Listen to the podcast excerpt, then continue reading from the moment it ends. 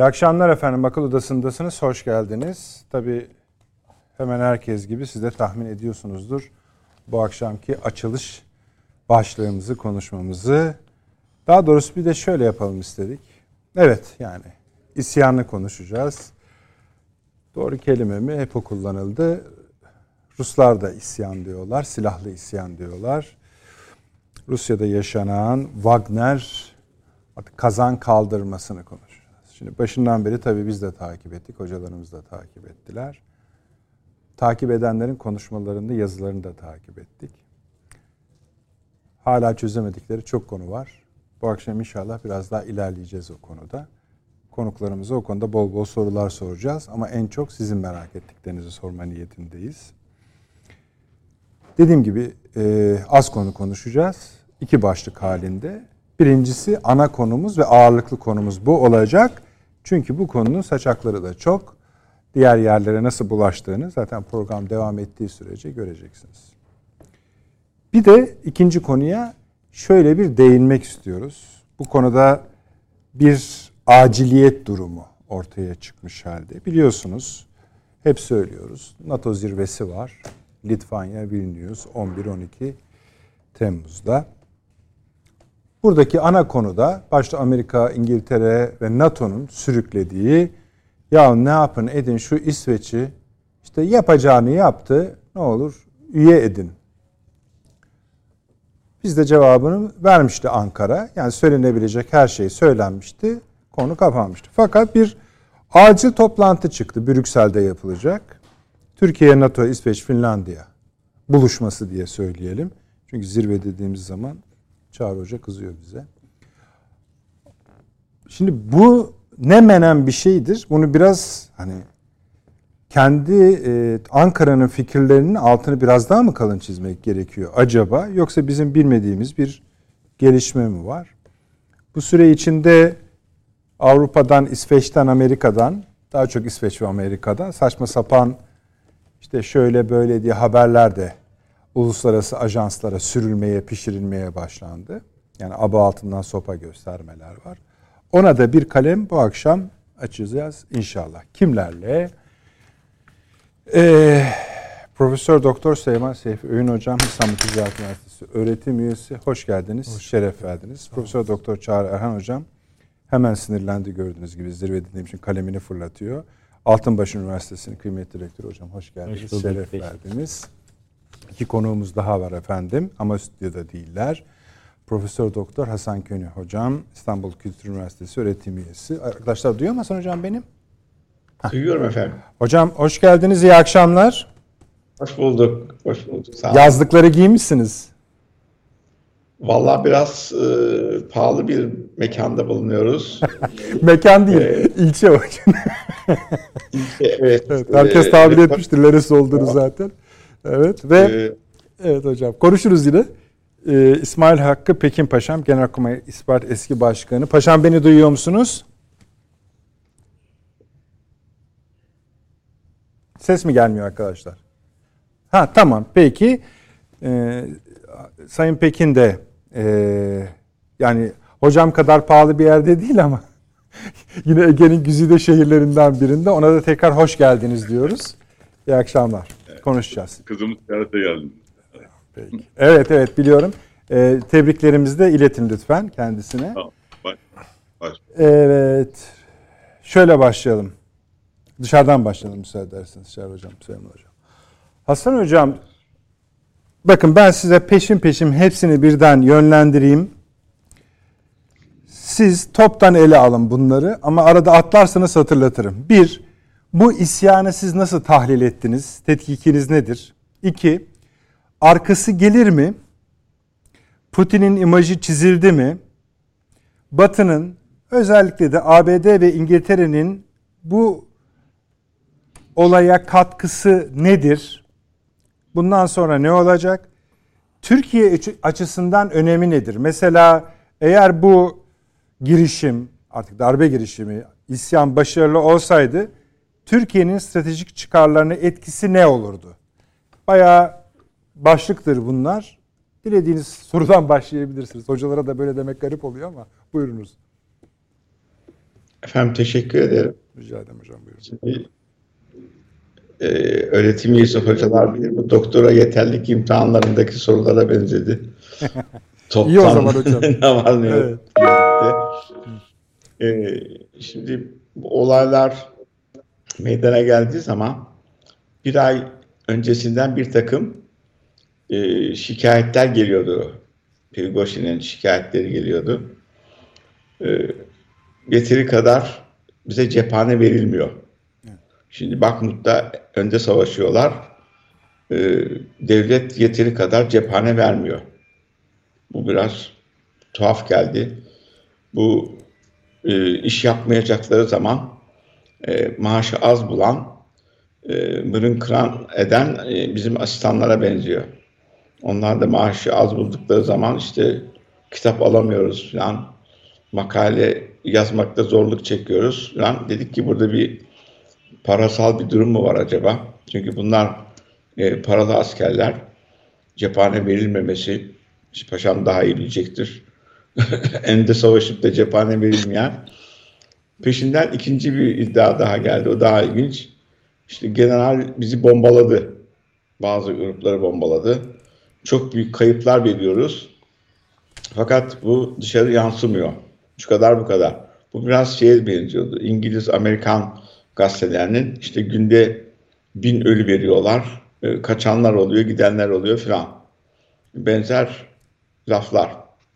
Nihayet olay gelişmeye başladığında e, şöyle bir durum da e, ortaya çıktı. Putin'in konuşmalarında bir lafa dikkatim çekildi. Diyor ki şu anda bu gruba diyor Wagner grubuna Batı diyor saniyelik bilgi veriyor. Yani ne nerede olduğunu falan işte o Starlink şeylerini kullanıyorlar biliyorsunuz Amerikan ordusu. Saniyelik bilgi verilebiliyor. Halbuki mesela bizim bu televizyon konuşmalarında iki saniye sonra gider imaj. Orada bir yanlışlık olursa e, yönetici kesebilir onu. Burada füzelerin gitmesi açısından hemen yerinde imajı veriyor. Hemen vurabiliyorlar herhalde. E, biraz Ukrayna ordusunun e, hedefe vurma imkanı bu. Ondan sonra da e, sabah doğru saat 9'da falan aradılar. Tabii bizim haberimiz yok. Böyle bir olay oldu. Şimdi bu tür olayları tarihten biliyoruz. Çağrı Hocam girecektir konuya. Bu paralı askerlerde bizim Yeniçerilerimiz vardır. Paşam da bilir. Bu Yeniçerilere ulufe dağıtılmadığı zaman ikide bir ayaklanırlar. Padişahları falan da düşürdükleri olmuştur zaman zaman. Burada da böyle bir durum var mı değil mi? Ee, Amerika'nın ne kadar İngiliz istihbaratının ne kadar ilgisi var? Bunu da merak ettik. Çünkü muhalif e, bazı Rusları kullanıyorlardı. Polonya'dan geçerek. Bunlar Rusya içindeki yakın köylerde baskınlar yapıyorlardı. Bunların da çünkü orada da paralı askerler savaşıyor. Yani sadece e, Wagnerler bu tarafta var deniyor ama e, Ukrayna içinde de bu tür paralı askerler var. Polonyalı askerler var. Dışarıdan gelenler var. Ruslar var. E, Amerikalıların özel kuvvetleri var. İşte Blackwater'lar var falan var. E, o yüzden e, acaba bunlarla bir ilişki kurdu, daha çok mu para verdiler gibi de bir e, şüphe duyduk. Fakat sayıya baktık. 25 bin silahlı bir gücü var. E, bunlar işte bir kısmı hapishaneden affa uğramış, bir kısmı da hakikaten Rus milliyetçisi yani ben savaşmak istiyorum diye. Ama hep paralı. Putin'in güçlerini e, dikkate almaya çalıştık. 100 e, bin bir milli muhafızı var. Yani bizim özel kuvvetler gibi iyi yetişmiş. E, ordusu var. Bunların hava gücü yok. Bir havaalanı ele almışlar. Ama hava gücü olmayınca bu tür askeri harekat pek bir şey olmuyor. Yani bu Suriye'de de Amerika'nın yetiştirdiği PKK'lılar bir sürü patır kütür falan. Ama hava gücü meselesi çok önemli. Belki Paşam daha iyi şey söyleyecektir. O, o da yok. Fazladan ele geçirdikleri alanda Don bölgesi civarında bir askeri havaalanı var. Oradan uçaklar normal kalkarak gidip e, Ukrayna'daki savaşa devam ediyorlar. Yani Ukrayna'yı vurmaya devam ediyorlar. Hı hı. Orada da bir e, tuhaflık, bir e, durum var. E, o yüzden bu harekat ne kadar gider? Sonra haberler çıkmaya başladı. Hızla ilerliyorlar ileriye doğru. E, onda dedik ki belki e, Rusya kendi insanlarını öldürmek istemiyor. Yani olayın ne olduğunu anlamak. Bir kısa bir bombalama oldu. Sonra bir haber daha geldi. Nükleer silahların bulunduğu alanı ele geçirmişler. Evet yani Şimdi nükleer silahların bulunduğu alanı ele geçirmek başka. Nükleer silahları kullanıp onları atabilecek kapasiteyi sahip olmak başka. Tabii. Şimdi e, paşamız bize getirse bir otomatik makinalı tüfek verse e, ben kullanamam. Askerlik yapmış olmama rağmen nasıl doldurulacağını çıkacağını hedefleme falan filan. Ki bu basit bir makinalı tüfek. Nükleer silahın kullanılması, atılması öyle pek e, kolay bir olay değil. Özel bir gelişim istiyor. Neyse peki onu da şey ettik. Çünkü haberler bizde biliyorsun e, batıdan geliyor. doğru Ee, doğru. Batı üzerinden de işte İngiliz, Fransız basını, İngiliz yazar şunu söyledi, İngiliz haber gazetesi şunu söyledi filan. Biraz içerideki gazetecilere de filan geliyorlar. Fakat tahminimiz yani 2-3 günde bu olay bastırılabilir tarzındaydı. Sonradan tabii öğrendik bize göre e, çeşitli alanlara güvenmişler. Yani içerideki e, diğer Rus güçleri, Rus istihbaratı, Rus polisi, Rus halkı bu olayı destekleyecek mi? Halbuki e, milliyetçi bir tavır var Rusya'da. E, kendi yurttaşlarının Donbas bölgesinde işte e, saldırılara uğradığını, onlar Nazi saldırıları diyorlar uğradığını, onları kurtarmak için belli bir alana girdiklerini ve asla İsveç'i, Finlandiya'yı, Avrupa'yı istila etmeyeceklerini kendileri de biliyorlar. Avrupalılar da biliyor. Amerika da biliyor ama e, öyle bir kamuoyuna, Avrupa'nın kamuoyuna böyle bir, bir yoğun propaganda yapılıyor. O yüzden Prigozhin başarılı olamadı.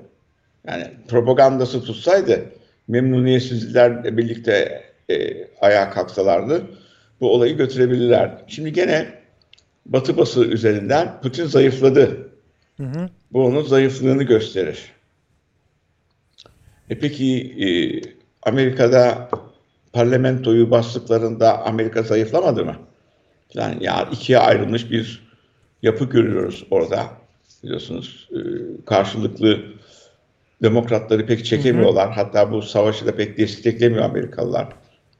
Cumhuriyetçiler başta gelmek üzere. E, DeSantis'in yazılarını okuyorum. Beni hala Amerikan vatandaşı zannettikleri için gönderiyorlar. Türk-Amerikan Derneği Başkanlığı yaptık ya. DeSantis'ten yazılar geliyor bana. Diyor ki bunun elinde parası kalması bir e, Temmuz'a kadar e, Biden diyor e, parasız kalacak. Yani ben de yazıyorum DeSantis dayan falan. Anlamıyorlar. İsim Hasan Könü yazıyor. Ulan bu herif Türkiye benziyor falan Hasan ismi. Fakat böyle bir tavırları var. Galiba orada herkes var. Şimdi bu durum karşısında yoğun batı propagandası yaptı. E, çok kısa sürdü bu olay. Ayaklanma olmayınca beklediği yani istihbarattan, askeri yapıdan, polisten ve diğer Rus halkından e, çekilmek zorunda kaldı. E, Beyaz Rusya ile bir görüşme. Onun nasıl geliştiğini kim görüştürdü onu da bilemiyorum. E, ve e, çekildi gitti. Şimdi nasıl bir gelişme olabilir? Herhalde tahmin ediyorum. E, Rusları bildiğim kadarıyla ilk başta e, dokunmazlar ama uzun süre içinde e, Prigozhin'i temizlerler. Yani çünkü kendisi aşçılıktan gelen bir kimse. E, bu özel kuvvetleri Amerika bir milyar Amerika diyorum e, Rusya bir milyar dolar ödemiş. Prigozhin'in de kontratları yaptığı bir şirketi var Concord diye. Ona da bir milyar dolar ödemiş. Şimdi e, askeriye bilir. Bizim de kontrat yaptığımız e, şirketler var. Yani yiyecek getiren, malzeme getiren, lojistik getiren ve savaşlarda Amerika'da da böyle bu şirketler çok büyük paralar kazanırlar. Yani asıl e, savaşın yükü bu şirketlerin getirdiği harcamalardır, onların istedikleri paralardır. Bu olay nedeniyle bu olayın yeterli para bulunamama Ya birisi Prigozhin'i dürtmüş daha çok para lazım.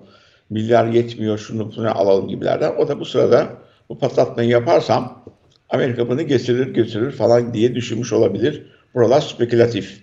Burayı bilemem. Ha bu kazansaydı Prigozhin'i Amerika'da çok çekildi. Bu para göz bir insan olacağı için Batı'ya yanaşacaktı. Yani Batı'ya yanaşacaktı. Savaşı devam ettirebilecek bir durum yok. İsyan içinde karmaşa boyutları olacaktı. Batı'ya yanaştığı için Türkiye'nin borcunu isteyecekti. 25 milyar dolarlık bir e, petrol ve gaz enerji borcumuz var. E, Türkiye'nin dışarısıyla yardım yapmasını tamamen kendi taraflarında olmasını belki ister veya tamamen bu işi baş, başa gidiyorum NATO'ya girsin falan gibi bir laflar da söyleyebilirdi. Bu da Rusya'nın dağılması olabilirdi. Şimdi Amerika'daki bazı think tankların analizleri var. Bu konuda da bir makale yazdım. Rusya dağılınca Rusya bölgesindeki çeşitli alanların işte Polonya asıllar var, Ukrayna asıllar var, Macar asıllar var, Türk asıllar var. Nerelere göç ödeyeceklerini hesaplamışlar. Böyle bir olayda Türkiye'ye bir de Rusya içindeki Türklerden Asya içindeki yapıda da büyük bir göç hamlesi o geliyor. Yani Amerikalıların yaptığı analiz bu. İşte Macaristan'a büyük bir göç hamlesi oluyor. Polonya'ya büyük bir göç hamlesi oluyor. Ve kuzey ülkelerine göç hamlesi oluyor. Çünkü içeride çekişmeler, liderlik çatışmaları, kaynak çatışmaları falan olacağını hesaplamışlar. Ama bu spekülatif 500 sayfalık bir analiz var. Bunu da ortaya koymuşlar. Ben de böyle düşünüyorlar falan gibilerden onu yazmıştım. Ee, böyle bir takım yansımaları olabilirdi Türkiye'ye. E, Türkiye'nin batı karşısındaki e, bir e, direniş tavrı var. Yani kendi çıkarları açısından. Çünkü NATO ülkesi olmasına rağmen benim gördüğüm kadarıyla arkadaşlar daha değişik olabilir. Birçok e, tehdit Amerika'nın girişimlerinden geliyor. Belki onun da içindeki lobiler nedeniyle işte bu YPG, PKK'yı destekliyor. Ee, Irak'taki yeni bir yapılanma var. Orada iki tümen askeri kurdurdu. Bunlara F-22'leri getirdi, oraya yerleştirdi. Orada çekilmesine gerek yok. Ve İsveç'in girmesi olayı da burada konuştuk daha önce hepimiz bir arada. Ee, Amerika'nın Biden'ın seçim propagandası Trump'a karşı. Evet. Yani diyor ki bakın Trump dağıttı NATO'nun beyin ölümü gerçekleşti. Ama ben hepsini topluyorum. İsveç'i de içeri alıyorum. O halde biz çok başarılıyız. Çin'i de sıkıştırıyorum.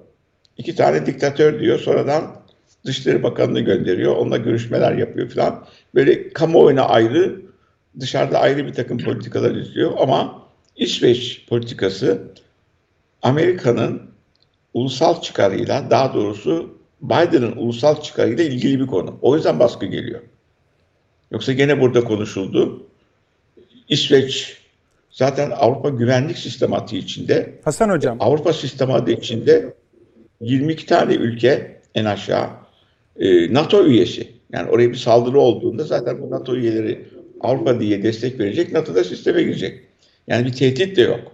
Anladım. Ama Biden'a bir tehdit. Duyuyor musunuz beni? Duyuyor efendim. Heh, İsveç'i isterseniz ikinci bölüme bırakalım. Ee, bir yani Rusya'yı bitirelim. diye düşünüyorum. Ee, olmadı. Ee, Amerika'da çok sonradan düşündü herhalde korktu bu yaptığından. Yani gelişmelerden. Böyle bir dağılma olursa nereye kadar gidebilir? Çin yoğun şekilde destek verdi. Dedi ki e, Rusya'nın başına gelecek herhangi bir olay Çin'i de etkiler dedi. Hemen o anda söylediler bunu. Zaten bu tür destekler alıyor. Adamın çok zayıfladığını zannetmiyorum. Bir takım tedbirler alacaklardır. Yani ağır silahları alıyorlarmış elinden. Oraya bir Rus komutan zaten parasını da Rusya veriyormuş bu Wagner'lerin. Tabii. Ee, gerçek içeriden bu sefer komutanlar atayarak olayı bağlayacak.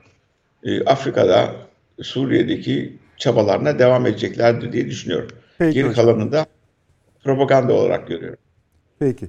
Ee, o para şu, paradan bahsettiniz yani Ruslar veriyor. Bir yılda 1 milyar dolar ödemiş Wagner'e. Yani bu geçtiğimiz Mayıs'tan bu Mayıs'a ödenen para 1 milyar dolar. Ee, şöyle de bir durum var.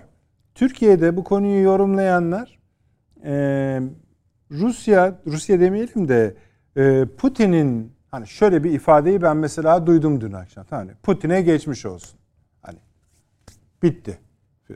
Şimdi bu yorumları biz hani e, hani siz dediniz ya Hasan hocam bu batı kaynaklı gelen şeylere çok da bakmamak yani onu kastettiğinizi tahmin ediyorum.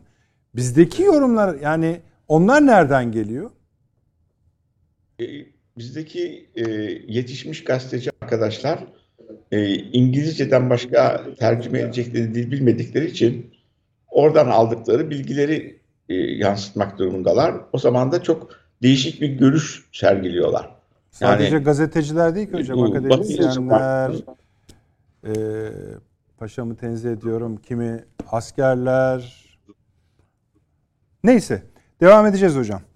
E, Sayın Pekin, Sayın Paşam, aynı sorular size de yönlendiriliyor. Atladığınız yeri hatırlatırım. Buyurunuz. Siz nasıl tahlil ettiniz ilk önce? Birinci yani, sorudan öyle başlayalım. Öncelikle şunu söylemem lazım. Yani e, neye güvendi, neye güvenerek böyle bir şey yaptı Prigozhin? E, ona bakmamız lazım öncelikle. E, ona baktığımız zaman e, belli ki Prigozhin'in sadece e, sahip olduğu kuvvet veya para değil. Ya da işte Afrika'da, Mali'de, e, Orta Afrika'da e, işlettikleri ya da e, e, şeye getirdikleri, e, iktidara getirdikleri grupları destekleyip oradan işte altın, elmas vesaire falan e, alma olayı değil. Aynı zamanda e, bunları kontrol eden oligarklar var. Oligarkların bir kısmı bunun içine dahil. E, yine e, Putin'in karargahında askeri bürokratlar var. Onlar da bu işine dahil. Bu bir aslında e, birleşik bir e, yani şey e, bir e, koalisyon.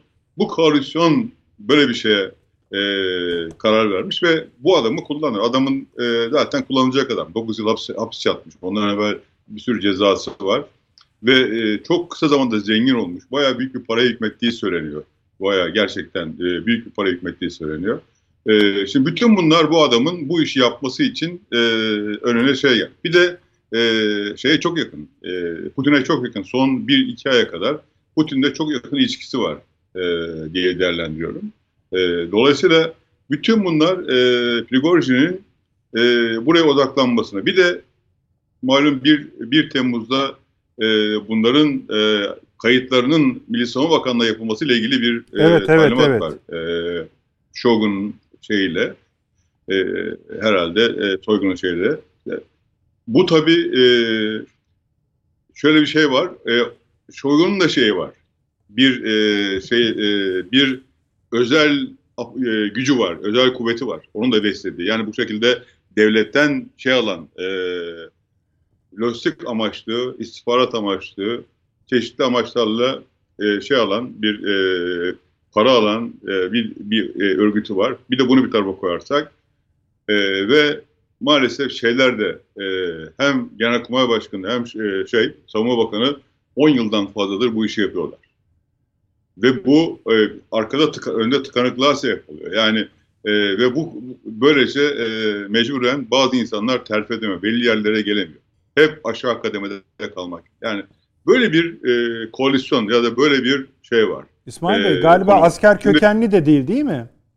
Ben öyle biliyorum. Yok yani asker kökenli olmadığı gibi ahçı yani aşçılık yapmış. Bu Hitler'in o başılıktan Mareşallığa geçmesi gibi. Bu da e, aşçılık yapmış, e, güzel şey yapıyormuş. E, işte, e, ne, ne diyorlar? E, on, bu e, sandviç falan yapıyormuş. tamam. Sonra e, şeyle e, Putin'le çok yakın olmuşlar. Yani belli ki buna para verilmiş ve e, gözünü budaktan esirgemeyen bir adam. Yani bir insan cezaevinde 9 sene kaldıktan sonra bu adamın e, antisosyal bir adam olması kaçınılmazdır. 5 sene geçirdiği andan itibaren bu adamlar e, tehlikelidir, antisosyaldir. Ne zaman ne yapacaklarını bilemezsiniz. Ve çok çabuk bu tip adamları şey e, gaza getirsiniz affedersiniz abiyane tabirle. E, dolayısıyla böyle biriz. Şimdi bu, bu tam kullanacak adam. Böyle getirmişler, e, buraya monte etmişler ve bunu e, biraz da işte e, olaylarla, para olayıyla, diğer olaylarla biraz daha sıkıştırdılar. E, ve aralarında zaten bir şey de var, rekabet de var. O rekabeti bir türlü, yani e, şöyle söyleyeyim tabii Putin bütün her şeyi dengelere göre yapıyor. Yani Putin e, Putin'i kendi karargahı içinde sevmeyen de var, götürmek isteyen de var. E, Putin'in arkasından giden de var. Yani sadık olan da var. Ama hepsini belli ölçülerde e, şey yapmaya çalışıyor. E, dengelemeye çalışıyor. Böyle bir durum. Bu e, şimdi Batı'ya gelince Batı e, Amerika Birleşik Devletleri bu işi daha evvelden biliyordu. İngilizler de biliyordu büyük bir ihtimalle. E, ama Amerikalılar çarşamba günü öğrenmişler. Karışmamayı, Paşam. Yani, evet. Çarşamba ya günü öğrendik mi? diyorlar. Yok yok. Ben e, eminim çok daha evvelden bildiklerini özellikle Olur. Amerikalıların. Çünkü İngilizlerin ve Amerikalıların kendi, bunların işlerinde adamları var. Yani bilgi aktarıyorlar. E, çok e, ve bu adamlar e, maalesef e, karışmadılar. Niye karışmadılar? Eğer bir şey karışırsak, karışma görüntüsü verirsek bu takdirde işte e, Rusya'nın e, bakın gelin işte Türkiye e, Rusya'daki rejimi değiştirmeye çalışıyorlar diye e, sorun olur e, hesabından çok fazla karışmak istemediler. Ama eğer gerçekten e, o e, isyan başlayıp da Moskova'ya 20-200 kilometre kala geri dönmeye baş, e, başlamasalardı e, o zaman büyük bir ihtimalle Rusya e, diğerleri devreye girebilirdi. Bütün hepsi aynen şeyin başlangıcındaki olduğu gibi bu e, Ukrayna Savaşı'nın başlangıcında olduğu gibi eğer biraz başarı şansı görselerdi e, halkın biraz evvel Sayın Hasan Kören Hocam söylüyor. Halkın kendi arkalarında olacağını, askerlerin kendi arkalarında olacağını bunu hissedebilselerdi, hesaplayabilselerdi o takdirde e, emin olun devam ederlerdi ama e, bir de şunu söylemem lazım belki. Rusya'da e, darbe geleneği yok. Devrim geleneği var. Yani e, 1917 işte Ekim devrimi. E, arkasından e, tabii bu, bu faaliyetler Rusya gibi büyük bir imparatorluğun e, fay hatlarını ortaya çıkartıyor ve çatlakları ortaya gösteriyor. Aynen e, Afganistan'daki savaş gibi. Yani 17 devriminde komünist oldular. E, şeye savaş açtılar. Muharebeye girdiler e, şeyle Af Afganistan'la. Bu sefer e, soğuk savaş bitti. Yenildiler. Yeni baştan dizayn oldular. Arkasından Ukrayna ile savaşa girdiler. Ukrayna ile savaşa girdiğimiz zaman bu çatlaklar ortaya çıkmaya başladı. Yani e, bir nevi e, Putin şu aşamada şöyle bir e, durumda. Yani e, bir e, Putin'le ilgili e, Putin'le ilgili şöyle bir şey e, söyleyebilirim e, e, şeyle. E, sadakat mı? Liyakat mı? Sadakat konusunda çok daha şimdi e, dikkat, et, dikkat ediyor. Yani şimdiye kadar yaptıkları konusunda da ne kadar e, o güvendiği sadaka, sadakati karşıladılar, verdiler ne kadarı vermedi, ne kadar arkasına durdu. Burada da yeni baştan oturup şimdi e, bir e, şey yapacak, hesap kitap yapacak. Yani ben bana göre büyük bir ihtimalle e, yeni baştan bir şey yapması lazım. Tasfiye yapması lazım. Tasfiye, e, bu tasfiye hem Birikojin taraftarlarını hem de e, normalde bunun içerisindeki, ordu içerisindeki bir takım unsurları, e, askeri bürokrasideki unsurları götürebilir. Yani belki e, Şoygu ve şey de gidebilir. E, Genelkurmay Başkanı da gidebilir e, bu arada. E, böylesi e, önemli bir e, durum var. E, ama bir de şu gerçek var. E, Rusya'nın bu e, güce ihtiyacı var. Yani bu e, öyle bir güç e, şımartılmış ki bu gücü almışlar. E, yani şimdi bu güçte tank ne arar değil mi? Aslında bunların kullanış maksatları istihbarat elde etmek, e, konvoylara güvenlik sağlamak, Ondan sonra keşif yapmak, e, ikmal yapmak, e, o gidilen bölgelerde e, şey yapılırken, lojistik destek sağlanırken, oradaki iktidara bir şeyler verilirken, aynı zamanda oradaki e, muhtemel ekonomik vasıtalar, yani e, kıymetli madenler diğerlerini alıp onları kullanmak e, e, gibi görevleri var. E, tank nereden çıkıyor şimdi? E, bunlarda tank var, helikopter var e, ve bunlar e, sıkıştı, özellikle Bakmut'ta sıkıştıkları andan itibaren 2014'te kurulan bu e, Wagner teşkilatını e, şeyde kullandılar. Cephenin ön safhasında kullandılar. Çünkü daha evvel kullandıkları adamlar orada zayiat verdiler e, askerler şeydi. E, zorunlu askerlik hizmeti yapanlardı ve tecrübeleri az. Yani düşünün şimdi bir tane adam askerlik yap, yapmış, bir tane tank mermisi atmış. E, öbür tarafta e, o askerlik hayatı boyunca 30-40 tane tank mermisi atan e, askerler var. Dolayısıyla bunları e, ön plana aldılar. Bir de para, bu adamlar para konu parayla motive olan insanlar. Evet, e, yani milliyetçilik de var. Zaten sadece para değil, parayı verdiğiniz zaman aynı zamanda milliyetçiliği de e, benimser veya benimser ama sonuçta e, onu da e, kullanır, kullanarak bu adamları savaşçı hale getirirsiniz. Çok rahatlıkla. E, bunları öyle kullanırlar ve bunlar e, gerçekten orada çok hayat verdiler. E, bu da var. E, şeye gelince e, şimdi bu grup şeyle savaşıyor. E, ne diyelim klasik konvansiyonel savaşmıyor. Evet, yani bu e, gerilla unsurlarıyla savaşıyor. Yani 4-5 kişi o taraftan geliyor, 5-10 kişi buradan geliyor.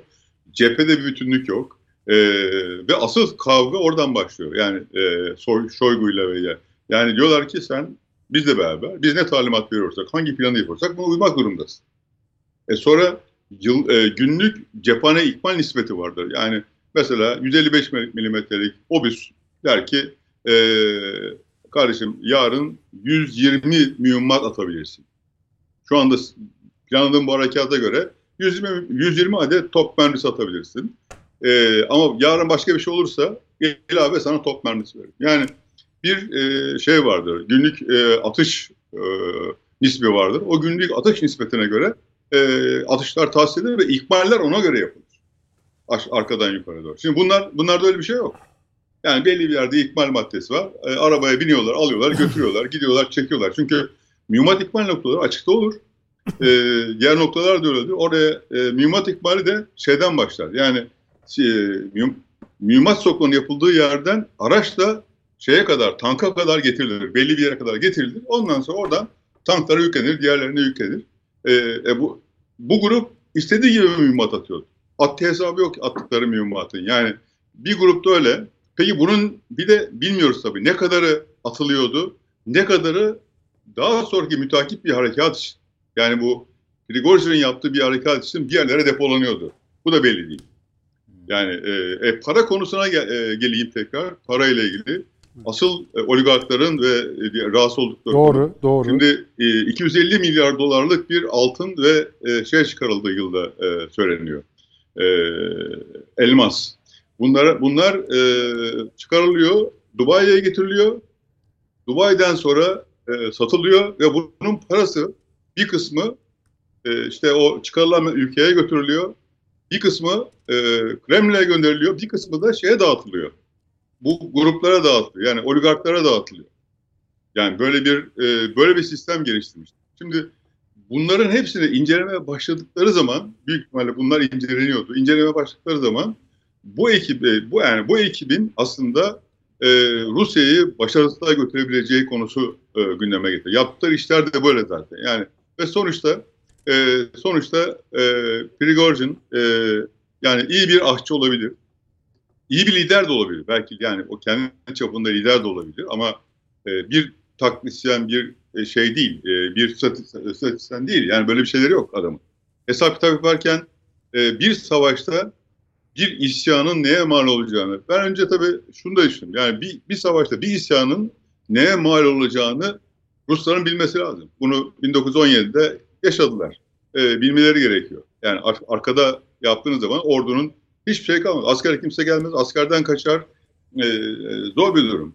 Bunun üzerine bununla ilgili e, düşündüğünüzde, baktığınızda şunu görüyoruz. E, yani Rusya, e, Putin sanki e, Şoygu ile şey, e, Genelkurmay Başkanı bu işleri kontrol ediyormuş gibi gözüküyorlar.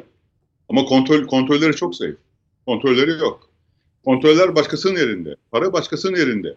E, ben bu olay olduğunda acaba dedim e, Putin bunun farkında. Çünkü bir buçuk iki ay evvel biliyorsunuz çok ağır konuş. O zaman farkındaydı. Belki o zaman farkına varmıştı. Acaba bunun farkında da bu adamları e, elimine etmek için hani aynen bizim e, şeyde İstiklal Savaşı'nda Çerkez Ethem davası gibi e, bunları elimine etmek için e, bunları buraya e, e, koştu ve bunlara e, işte bir takım önlerini kesmek için 1 Temmuz'da şey bitiyor.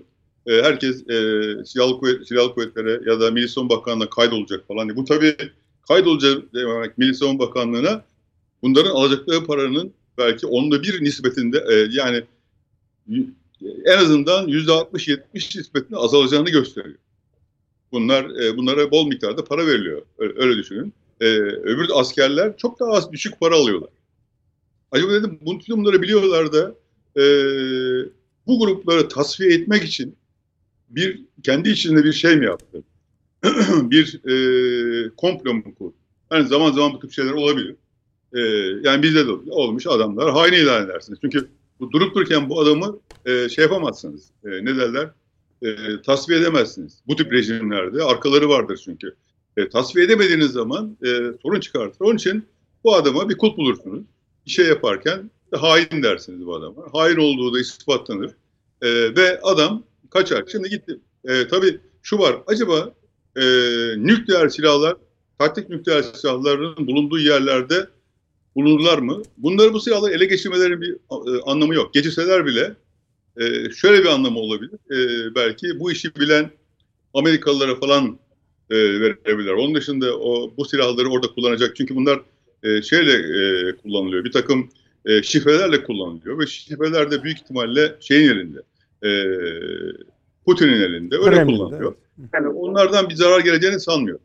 O konulardan. Taktik yani mesela Belarus'a gitti. Gitmeden evvel, bir gün evvel dün galiba konuştu. Çok ağır da konuştu dün. Peki kim konuşturuyor bu adamı? Nasıl konuşuyor?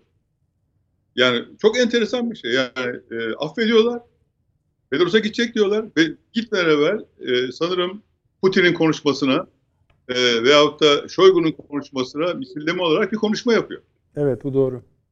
Bu da çok çok enteresan bir şey. Yani e, yani demek ki hala bir yerlerde güvendiği kimse var. Ben Lukashenko'nun e, çok riyakar ve ikiyüzlü bir adam olduğunu değerlendiriyorum. Yani Lukashenko e, güvenecek bir adam değil. E, Lukashenko bile e, bu konuda işbirliği yapabilir. Çünkü bu adamın e, e, e, Wagner'in şeyde asker alma daireleri var. E, Beyaz Rusya'da, Belarus'ta. Evet. Orada e, yani çalışıyor, ediyor. Birikmiş parası da var. 25 milyar dolardan bahsediyor Sayın Nedret Bey. Yani 25 milyar dolar. Yanlış mıdır, doğru mudur evet. ama bahsedilen para bu. E, korkunç bir rakam. E, bu adamın parasını almadan bırakmaları lazım. Bu adamın parasını alacaklar ki tamamını almaları lazım. Bunun ne kadar acaba batıda? Ne kadarını batıya götürdü, gönderdi? Orada batıdaki bankalarda duruyor. Yani bir de ilişkilere buradan bakmak lazım. Yani bu o kadar basit bir olay değil e, diye değerlendiriyorum. E, Putin e, Putin tabii dengelere göre hareket eden birisi. Dengelere göre hareket ettiği için de e, mümkün olduğu kadar e, sakin olmaya çalışıyor. E, şey var mı? E, bir de bu olayın çıktığı zamana bakın şeyler tarz ediyorlar. Genel e, karşı taraf, e, karşı taraf e, Ukrayna ve e, karşı tarz başarılı olmuyor. 10 gündür, 12 gündür devam ediyor. Ha, Hatta ona, bugün başarılı oldu paşam, falan diye. ayrı bir şeyler... kalem açalım mı bu akşam o bölüme? Tabii. Tamam. E, müsaade ederseniz. Tamam. Çünkü o da yani tamam. o da önemli bir şey. Çünkü mesela bugün şöyle bir haber geldi Amerika'dan. Hani bu süreye kadar herhalde ne 15 günü geçti herhalde şeyin e, taarruzlarının başladığı dönem. E, hiç memnun olmadığı ve bir ilerleme beklediği söyleniyor. E, ona bir ayrı başlık açalım. E, fakat e, ben hani İstanbul Stüdyo'ya dönmeden önce şunları da şunu, şunu merak ediyorum sizden duymak isterim. Mesela şu çok söylendi işte mesela bir yol o, oldu mu? Yani kim için? Rusya'daki muhalefet için bir yol yarattığını düşünüyor musunuz? İmajın yani mesela şey konusunda size tamamen katılıyorum. Başından beri Rus yönetiminde savaşa ilişkin bir savrukluk var. Bunun var, örneklerini var. gördük. Ama bu dereceye varacağını söyleyebilir miydik? Bilmiyorum. Şimdi muhalefet ben, diye evet. kastedilen ne? Onu da bilmiyoruz. Mesela e, orduda, istihbaratta, güvenlik teşkilatında, federal bürokraside ve nihayet halkta isyana yönelik bir kayma görülmedi. Görülmedi. Görülmedi. Şimdi bu hani şeyi tutar. Yani sütunları tutar. Ama öteki taraftan da işte Putin artık sakat, tek ayağı çukurda e, falan gibi yorumlar var. Yani bu genel bir savruluk, savrukluğu mu konuşuyoruz? Yoksa siz hani yok yok bu götürür Putin'i diyenlerden misiniz? Yani ben e, Putin'i götürürkenlerden değilim. Evet, Hı. Putin'in belki e, zaten Putin'in e, şeyi e, ne diyelim onun hakkındaki e, böyle güvenilirlik vesaire falan şeyden sonra bu savaşın başlamasından sonra baya, bayağı aşağı düştü. Yani bu e, hepimiz ben de hesaplarken Rusya'nın mesela bir Yıldırım Harekatı'yla e, şeyi kadar çıkacağını değerlendiriyordum. Bölge yukarıya kadar çıkacağını değerlendiriyordum ama planlama bile bir rezalet. Yani planlaması şeyi yani e, böyle bir şey değerlendiriyordum. Bunların hiçbirisi olmadı. Bu bir defa Putin'in prestijinin düşmesine neden olan olaylardan bir tanesi. İkinci konu e, bu konuyla da e, yine Putin e, sarsıldı. Ama e, Putin böyle kolay kolay e, bırakacak durumda değil yani bu işte. Ama bir yol açıldı açık. Bir yol açıldı açık. E, ve bu yolu bundan sonra e, Amerikalılar ve İngilizler kullanırlar. Ama şöyle bir şey söylemem gerekiyor. E, yine Hasan Hocam e, hatırlattı e, şeyle röportaj yapıyorlar Kissinger'la. Söylediği şu. Sakın ola ki diyor Rusya'nın merkezi hükümetini çok zayıflatmayın.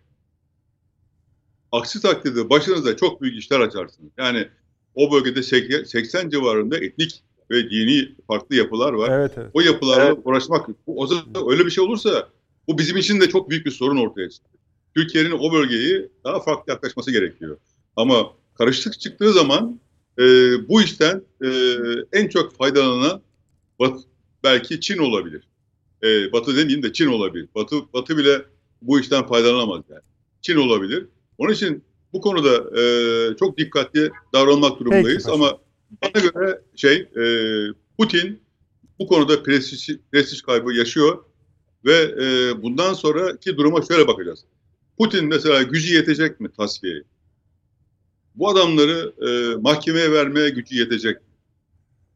E, için e, elinde TSB dediğimiz bir iç istihbarat var. İstevre dediğimiz dış istihbarat var. İç istihbarat vasıtasıyla güvenlik e, adamları vasıtasıyla bu işi e, bu işi temizleyebilecek mi?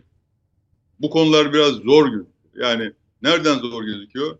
E, bu işi ta şeye kadar yani sadece Rusya işi değil. Rusya'nın dışındaki e, Orta Asya dahil olmak üzere oraya kadar götürmeniz gerek. Yani e, o, o bakımdan ben e, Peki, şeyin e, Putin'in Putin'in birdenbire gideceğini sanmıyorum. Ben Peki. böyle bir şey düşünüyorum. Devam edeceğiz paşam. Evet. evet sabrınız için teşekkür ediyorum ama bir tabloyu anlamamız gerekiyor. Du. Süleyman Hocam buyurunuz. Estağfurullah. Şimdi dört tane soru sordunuz. 4-5 ee, olması lazım. Ben, ben 5.yi yakalayamadım tamam, herhalde. Size. Yani e, neden oldu? Tabii yani ne, bir tahliliniz ne yani? Evet. E, arkası nasıl gelir? Belli tahminlerim olabilir. E, ABD ve İngiltere'nin etkisini sordunuz. Ya da katkısı. E, veya evet. Ondan sonra Türkiye'ye nasıl tesir Bundan eder? Bundan sonra ne olacağı da tamam. Evet, yani. onu bahsettiniz. Şimdi ben birinci sorunuza Şöyle cevap vereyim. Bir, Türk atasözüyle cevap vereyim. E, işleyen demir ışıllar. Malum haliniz. Eğer işlemiyorsa paslanır. Bu bir fizik e, gerçeğidir. Şimdi şöyle düşündüm ben. Mesela 19. asra bakıyorum. 1806 galiba değil mi? Yena ilk Yena Savaşı ile başlıyor. Maşallah her 10 seneye bir savaş düşüyor. Ta 1870'lere kadar. Bu şu demek. Ordular faal. Üstelik bu ordular lalettayn ordular değil, modern ordular. Fransa'nın ordusu, Almanya'nın ordusu, Habsburgların ordusu, Çar'ın ordusu, kraliçenin veya kralın ordusu. Dolayısıyla bunların sevk ve idaresinde kapasitelerinde en yüksek randımanlar elde ediliyor. Şimdi 1870'e kadar savaşların bu kadar korakor, yıkıcı, vurucu Ee, ve bütün orduları zinde tutan taraflarına bakıyorum. Bunu bir yere koyuyorum küfenin bir tarafına koyuyorum. İkinci tarafına da patentleri koyuyorum. Aynı dönem sanayi inkılabı değil mi yani? Patentler patlıyor, buluşlar, verimlilik, e, fabrikalar cayır cayır çalışıyor filan. Yani tulumla üniforma başa baş gidiyorlar. Fakat enteresan 1870'ten sonra adına Belle Époque denilen yani güzel zamanlar olarak tarif edilen bir böyle barış dönemi vardır. Bu ta 1914'e kadar devam etmiştir. Yani son gene hocam düzeltsin eğer ben hata yapıyorum. Prusya Rusya Savaşı değil mi? Yani 1870'teki o savaştan sonra Yok. Alman Fransız 1870 Sedan Savaşı. Sedan Savaşı ama bir de Prusya Rusya var galiba. Neyse yani. Peki Rusya, Sedan Rusya o Savaşı. sırada yok. Sedan Savaşı Fransa ile teslim yani oluyor tamam. Fransızlar. Üçüncü Sonuçta- Napolyon teslim oluyor. Bitiyor yani. yani. Savaş olmuyor. Ta 1914'e kadar. Bunu anlamak çok zor. Yani hatta şöyle yorumlanmıştır. Yani artık savaş diye bir şey olmayacak. İşte aydınlanma gerçekleşiyor.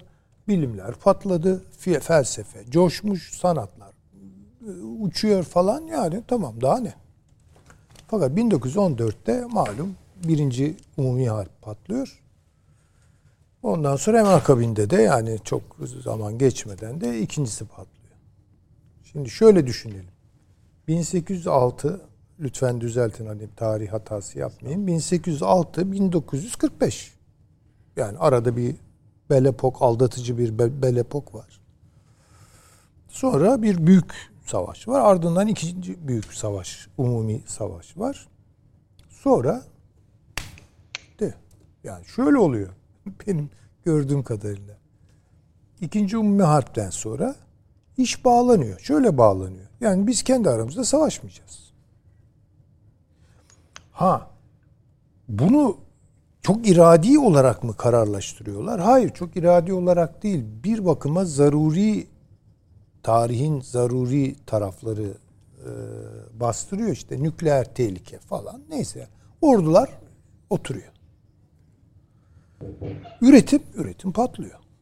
Yani 1945'ten 1970'e kadar aşağı yukarı bütün dünyada verimlilik oranları çok yüksektir sanayilerde.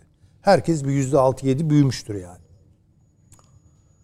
Ama enteresan taraf bir asır evvele dönüyorsunuz. 1870'te genel bir verimlilik krizi var, düşüşü var. Savaşlar oluyor. Evet savaşların mutlaka kazananı oluyor. Yani Birinci Cihan Harbi'nde kazananlar oldu. ikinciyi de kazananlar oldu. Hani Pirus diye böyle eğreti bir şey söylerler ya. Aslında bu iki umumi harp kazananları da kazandığına pişman eden harplerdir. Yani böyledir. Korkunçtur. Yani İngiltere birinci umumi harpi kazandı ama bitti yani. Bitti. Bir daha savaşamayacak hale geldi. Ve Almanya karşısında ne kadar bocaladığını ikinci Tabii, tabii. Cihan Harbi'nde biliyoruz. Neyse uzatmayayım. Ben bunun ekonomi politiği üzerine de konuşmak istemem. Zaman zaman yapıyorum bunu. Tıpkı Rosa Luxemburg gibi düşünürüm ben savaşın ekonomi politiği konusunda. Ee, Jean Jaurès gibi düşünürüm. Ee, Leibniz gibi düşünürüm. Yani neyse bunlar söylediler. Savaş niye oluyor? Kapitalizm, militarizm ilişkisini anlatıyor. Bunları biz üniversitede uzun uzun anlatıyoruz. Yeri değil. Yalnız bir şey oldu. İkinci Cihan Harbi'nden sonra ordular çekildiler kışlalarına. Ha şimdi tatbikatlar yapıldı. Yapıldı.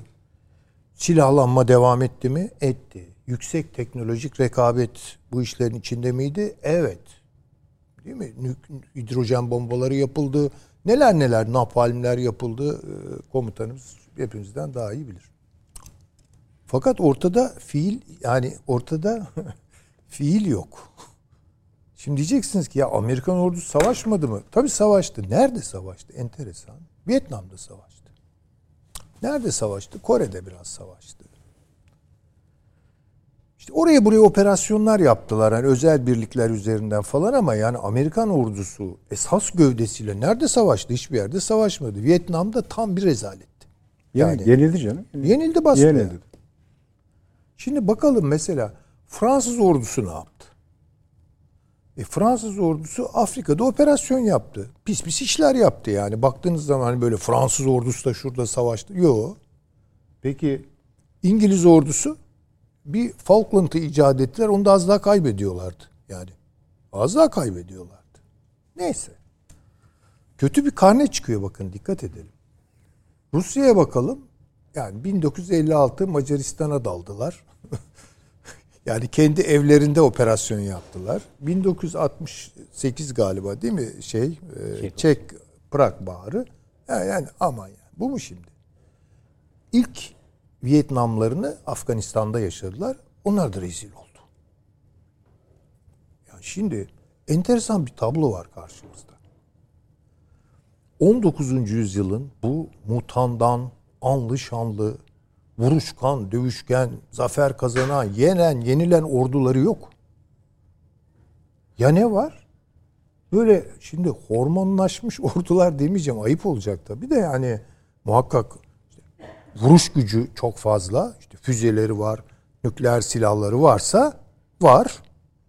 Ama gerisi yok aslında. Berbat bir sevk ve idare var. Berbat.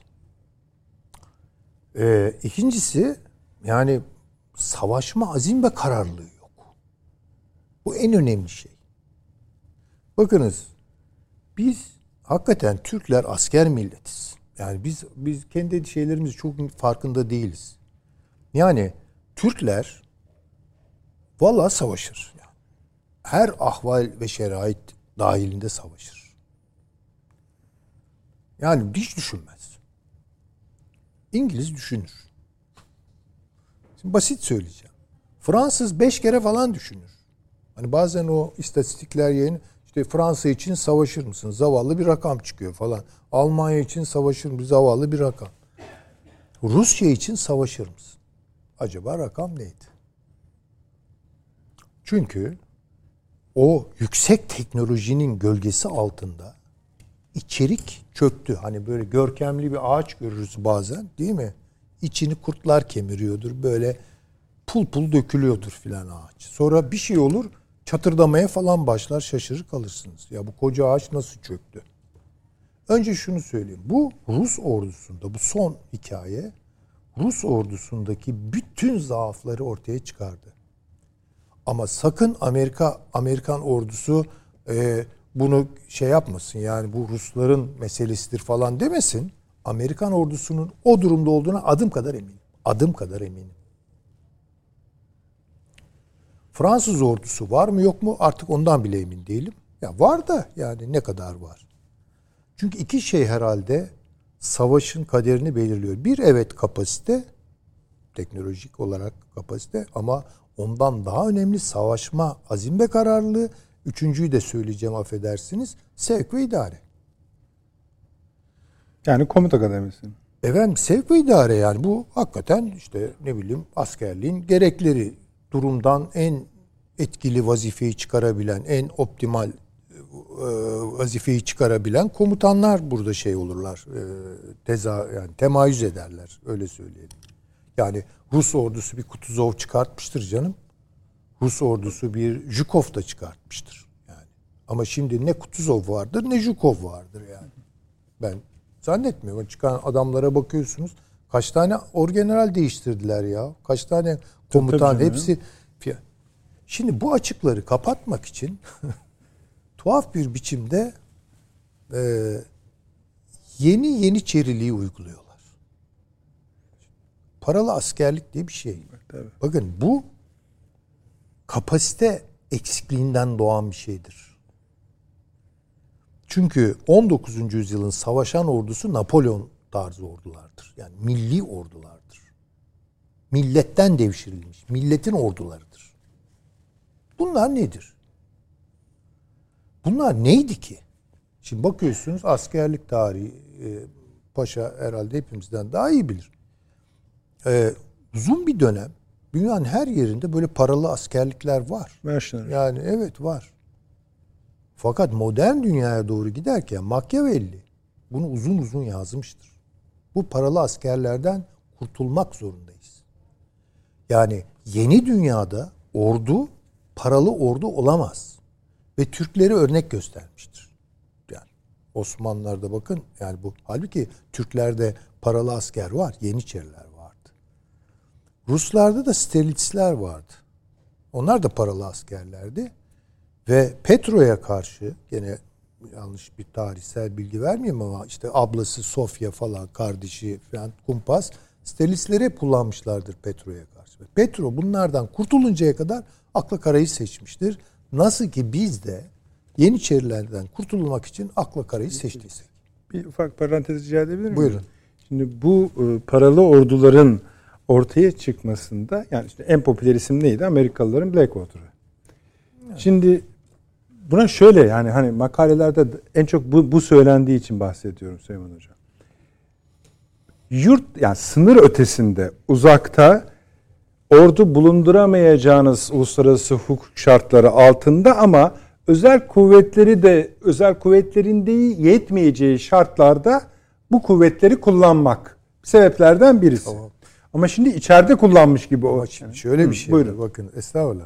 Amerikan Amerikalıların başının altından çıktı yeniden bu Tabii tabii. ordu. paralı Rusların suçu da zaten o yani oraya katılmak. Tamam, yani. onlar da onu taklit ettiler. Tabii. Herkes dünyada biraz bu- bunları taklit ediyor. Dikkat etmek lazım.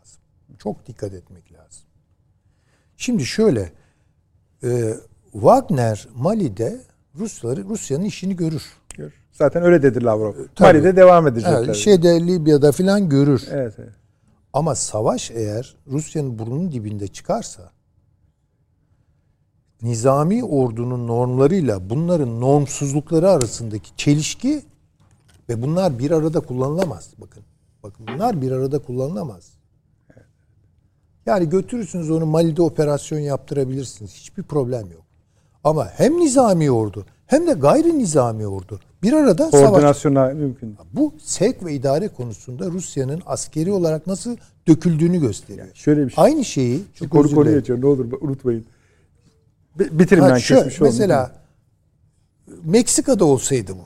Mesela Meksika'da Meksikalılar e, Amerika'ya karşı isyan etselerdi. Mesela efendim biz Ruslarla birleşmek istiyoruz. Bilmem ne gibi laflar eden bir e, Jelenski olmazdı herhalde de e, biri çıksaydı orada. Mutlaka Amerika dalacaktı Gayet oraya hem Blackwater'la hem de Amerikan ordusuyla hem ulusal muhafız hepsiyle birlikte girerse aynı rezaleti o da yaşayacaktı. Mümkün değil bu. Bunlar apayrı işlerdir. Operasyonel kullanılacak birimleri savaşa sokarsanız olacağı budur. Yani şimdi ben hani demin e, İsmail Hakkı Paşa'ya dedim ya hani adam zaten asker kökenli değil dedim. O da onayladı. Ama mesela Şoygu da değil diyorlar. Mesela general ünvanını sonradan almış. Diye bir gidiyor. Yani şimdi bir savrukluk da var Süleyman Hocam. Onu da Olmaz mı efendim işte diyorum bakın ama niye bu? Bunu da söyleyeyim de hani bu savaşın ekonomi politiği üzerine çok böyle derin derin konuşmak istemiyorum. Sıkıcı olacağımı farkındayım. Estağfurullah. Yani bizim kürsülerde, afilerde olur o işler de burada yapmak istemiyorum. Ya şöyle, basit olarak söylemem gerekirse, doğrudan. Hepsi, bütün bunların sanayi medeniyetine özgüdür. Modern devlet, bürokrasiler, ekonomiler, uluslar, efendim söyleyeyim, hatta din bile çok eski bir yapı olmasına rağmen bunlarla kendini revize edip uyumlulaştırmıştır sanayi medeniyeti çökerse bu zaafların hepsi ortaya çıkar. Ekonomilerde başlar. Bütün yapılarda, eğitimde, adalette, hukukta, orduda, e, üniversitelerde böyle toplu bir dökülme hali yaşanır. Bir virgül Biz bunu e, yaşıyoruz. Tamam, Zaten ha, tamam çok güzel. Evet, devam ediyoruz. Çağrı Hocam hoş gününüze sığınıyorum. Bir reklama gidelim. Zamanımız var yani rahat rahat konuşacağız. Reklamı halledip geliyoruz efendim. Tat yerinde kesmiş olalım. Akıl odası devam ediyor efendim. Süleyman Hocam son bölümü geçmişti. Yani, evet. Şimdi diğer iki sorunuza ben kısa mümkün mertebe Tabii, kısa cevap buyurun, vereceğim kısaca. ama isterseniz açarız. Arkası nasıl gelir? Tabii şimdi bu biraz yani yani kehanet Spekülatif tabii ki. Evet çok spekülatif. Bizim meslekte o işi çok müsait değil. Her zaman zorlanıyorum. Ama bazı öngörülerde bulunabilirim. Yani Buyurunuz. yanlış da çıkabilir. Ee, bu tip savaş lordlarının merkeze doğru kalkışmalarında tek belirleyici olan şey merkezin içindeki iktidar kavgalarıyla kendilerini ilişkilendirmeleridir. Yani basit söyleyecek olursam merkez kavi durursa yani sağlam durursa hepsinin gideceği yer felakettir kendi açılarından. Burada sağlam duruldu Tabii mu? durdu işte. Onun için kaybederdi. Yani kaybederdi. Yani ona muhtemelen şu söylendi. Bak iş, iş çok senin aşan bir noktaya getiriyorsun. Henüz istediklerini de elde edemedin. 200 kilometre kadar yaklaştın e, Moskova'ya ama yapayalnız. Yapayalnız. Ve o kadarını aşçı da olsa bilir. Bir Rus bilir. Devletten yiyeceği tekmeyi iyi bilir yani. Onun için adam bir işte o ara şey girdi. Beyaz Rusya falan bunu aldı götürdüler. Hayır. Yani Şimdi mesela galiba yine paşam söylemişti. O son açıklamasından sonra da bir açıklaması var esasında. Diyor ki Wagner tasfiye edilir. edilecek tabii. Kaybetti ya. Kaybetti. Böyle bir şey yok. Yani herkes diyor ya Putin'in karizması çizildi. Vallahi çizildi. Yani şimdi e, Ama karizma belirleyici değil diyebiliriz. Ama yani tabii. şimdi şu var. e, yani ne kadar çizildi? Hangi derinlikte çizildi? Onu bilemiyorum. Eyvallah. Onu söyleyebilirim. E, ABD etkisi var mı? ABD İngiltere ABD etkisi. yani şöyle söyleyeyim. ABD'nin bundan haberdar olduğunu zannediyorum. Ben zaten bazı açıklamalarda onu gösteriyorum. Kendileri söylediler. Kendileri de Çarşamba söylediler. dediler. Yani biz Paşam biliyorduk daha da. erkendir o diyor. Doğru. Biliyorduk da yani şey yapmadık. Çok açık etmedik. Ama bu kimin operasyonu? Bu zaafları bilen Şimdi bakın onu hemen söyleyeyim de ondan sonra bitireyim lafımı. Şimdi o şişme var ya bahsettiğim yani askerler savaşmıyor, ordular savaşmıyor. Bir takım dediği unsurlar, gibi yani. operasyonel şeyler. Evet. sadece. Savaştıkları zaman çok kötü sonuçlar alıyorlar. Tamam. Bu net. Ama bir şeye üstünlük tanıyanlar işçilerini gördü. 1918'de birinci umumi harp bitmişti. İngiltere felaket durumdaydı. Kazanmıştı ama yani hani bir boksör maçı kazanıyor ama eve turşusu gidiyor. O tarafı ağzı burnu filan böyle dağılmış. Bir de o pandemi ona eklenmişti. Yani sürdürecek hali yoktu zaten savaşı. Bitmişti yani. İkinci de zaten çok mecalsiz bir durumdaydı. Şimdi e, bu zaafını neyle aştı? E, Birleşik Krallık tarihsel üstünlük taşıdığı bir başka gücüyle açtı. İstihbari gücüyle açtı. Şimdi işler operasyonlara döküldü. Operasyonlarda da askeri operasyonları da etkili hale getirecek olan e, neydi? İstihbari e, güç. Valla bunlar e, yani İngiliz istihbaratından şüpheleniyor musun? Dehşetli şüpheleniyorum. Yani bu iş böyle tamam evet. Un var, yağ var, şeker var ama pastayı kim yaptı diyorsanız Elbayı. yani evet kim kardı bunları e, ve servis etti diyorsanız e, orada mutfakta tuhaf işlerin olduğunu zannediyorum. Bu da benim spekülasyonum olmuş olsun. E, e, yanılabilirse bilirim. Yanılıyorsam da çok üzülmem doğrusu. Yeteri kadar örnek var bu konuda çünkü. Peki. Şimdilik teşekkür ederim. Can Hocam buyurunuz. Niye paralı asker kullanır bir ülke? Onun üzerine durmak lazım belki. Standart olan budur. Biz buradan bakıp anakronik değerlendirmeler yapmayalım. Sanki tarih boyunca milli ordular vardı da paralı askerlik sonradan çıktı. Hayır. Milli ordu, ordu dediğimiz şeyin geriye dönüp baktığınızda tarihi iki asır. Evvela bir millet olgusu ortaya çıkacak ki milli ordu, ordu olsun. Evet. Yani ulus ordu. Fransız devriminden sonra Osmanlı ordusu da milli ordu değil. Osmanlı ordusu nedir? Yeniçeri, tımarlı sipahi, eyalet askeri. Hepsi paralı. Türk zaten askerlik yapmıyor. Bak bunu bir defa aklımızdan çıkartalım. Yani biz asker milletiz. Evet. Savaşa sürüldüğünde sonuna kadar savaşıyor. Ama 16. asır bir Osmanlı ordusunu bir gözünün önüne getirin. Yeniçeri ordusu o zaman Yani kanun zamanı herhalde 40-50 bine ulaşmıştı rakam. Ne kadarı Türk? Devşirme değil mi? Tımarlı sipahi dediğin kim? Belki işte 12 biraz, bin hocam 12 bin. 12 bin normal sayı. Ama sanırım bir 20 30'a çıktığı dönem oldu. Ama tımar ordusu asır. biliyorsunuz 16. asır. 150 bin falan tımarlı ordusu. 150 bin. Ama onlar az paralı değil. Tımarlı sipahi. Adı üstünde daha nasıl paralı olsun? Adama tımar veriliyor, vergisini topluyor. Yani sonuç itibariyle bizde Osmanlı ordusu dediğimiz ordu esas itibariyle profesyonel ordudur. Amerika Birleşik Devletleri kurulurken Amerika'daki en önemli tartışmalardan biri yeni anayasa hazırlanırken profesyonel ordu mu oluşturalım yoksa daimi bir ordu mu kuralım? En fazla atıf yapılan örneklerden biri Yeniçerilerdir. Diyorlar ki ya görüyorsunuz Yeniçeriler gibi bir profesyonel ordu kurduğumuz zaman hele bunu başkentte tutarsak ikide bir de siyaset üzerinde bir baskı unsuru haline gelir. Neden? Ya paşalar arasındaki çekişmeden.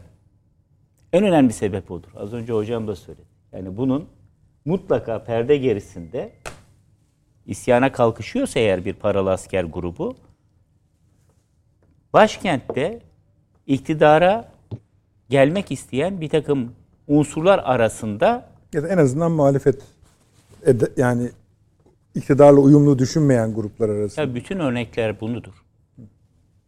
Şeyden tutun daha kanuni zamandan başlayarak Yavuz Sultan Selim zamanından başlayarak. Yavuz Sultan Selim'in Mısır seferinde isyan eden kim? Asker isyan etmedi mi? Bak Mısır seferine gidiyor. Bugünden anlattığın zaman işte gidiyor Hicaz kutsal emanetler, gaza ediyor asker, can. Hayır isyan ediyor asker. Çaldıran'dan önce isyan etmedi. Şimdi baktığınız zaman enteresan noktalarda hem iktidar oyunları, karşı tarafın kullandığı casuslar, Çaldıran öncesi isyan hareketinin arkasında Şah İsmail'in casusları var. Başka kendisinin bir siyasi aktör haline gelişi ya da gelme arzusu bir noktadan sonra öyle zenginleşiyor, öyle zenginleşiyor ki bakınız Tampliye şövalyeler. Yani bunların atası, babası Tampliye şövalye, tapınakçılar. Güya kutsal bir dava için gidiyor Filistin'e kadar. Sonra oradan çıkartıyorlar Selahattin Eyyubi döneminde. Bunların elindeki malın, mülkün haddi hesabı yok. Kimse yanına yaklaşamaz. O zamanki şartlarda. Fakat bir Hatta ilk ki, bankacılık falan gibi laflar. Bankacılığı da yapıyorlar fakat yani neredeyse kral getirip kral götürür hale gelmişler. Bir süre sonra bir bakıyor. Fransız kralı güzel Papa'nın film. da güzel film. Papa'nın da şey yapmasıyla haber haberdar etmesiyle ya diyor bunlar beni de götürecekler. Bir gecede hepsinin köküne kibrit suyu döktü. İşte kaçanlar İngiltere'ye kaçtı. Oradan masonluğu kurdular falan filan. Hala çırpanıyorlar bir takım dehlizlerinde. Şimdi bakıyorsunuz bir kısmı da kendisi bir aktör haline geliyor. Peki kökenine baktığında az önce paşam çok güzel söyledi. Hocam da ilave etti. Niye kuruyor bu profesyonel orduları? Bir defa işte sınır ötesi bir takım harekat gerçekleştirebilmek için. Çoğu zaman bunlar işi bu olduğu için adamın. İşte alacaksın, iki ay, üç ay, dört ay acemi birliğinde eğiteceksin. Ondan sonra göndereceksin cepheye. E bu adamın hayatı zaten cephede geçmiş. Normal bir askeri e, eğitip cepheye sürmekten çok daha efektif bunları kullanmak. Verimlilik açısından da öyle. E bir diğer sebebi tabii bunların bazı operasyonlarda öyle emir komuta zinciri askeri hukuka uygun mu değil mi? Cenevre Savaş hukukuna uygun mu değil mi? Efendim Uluslararası Ceza Mahkemesi'ne uygun mu değil mi gibi bunların bir derdi yok. Adam Mali'de ne yaptığı belli değil. Hatta Ukrayna'da da ne yaptığı belli değil. İstediğin bir şekilde kullanmak mümkün oluyor.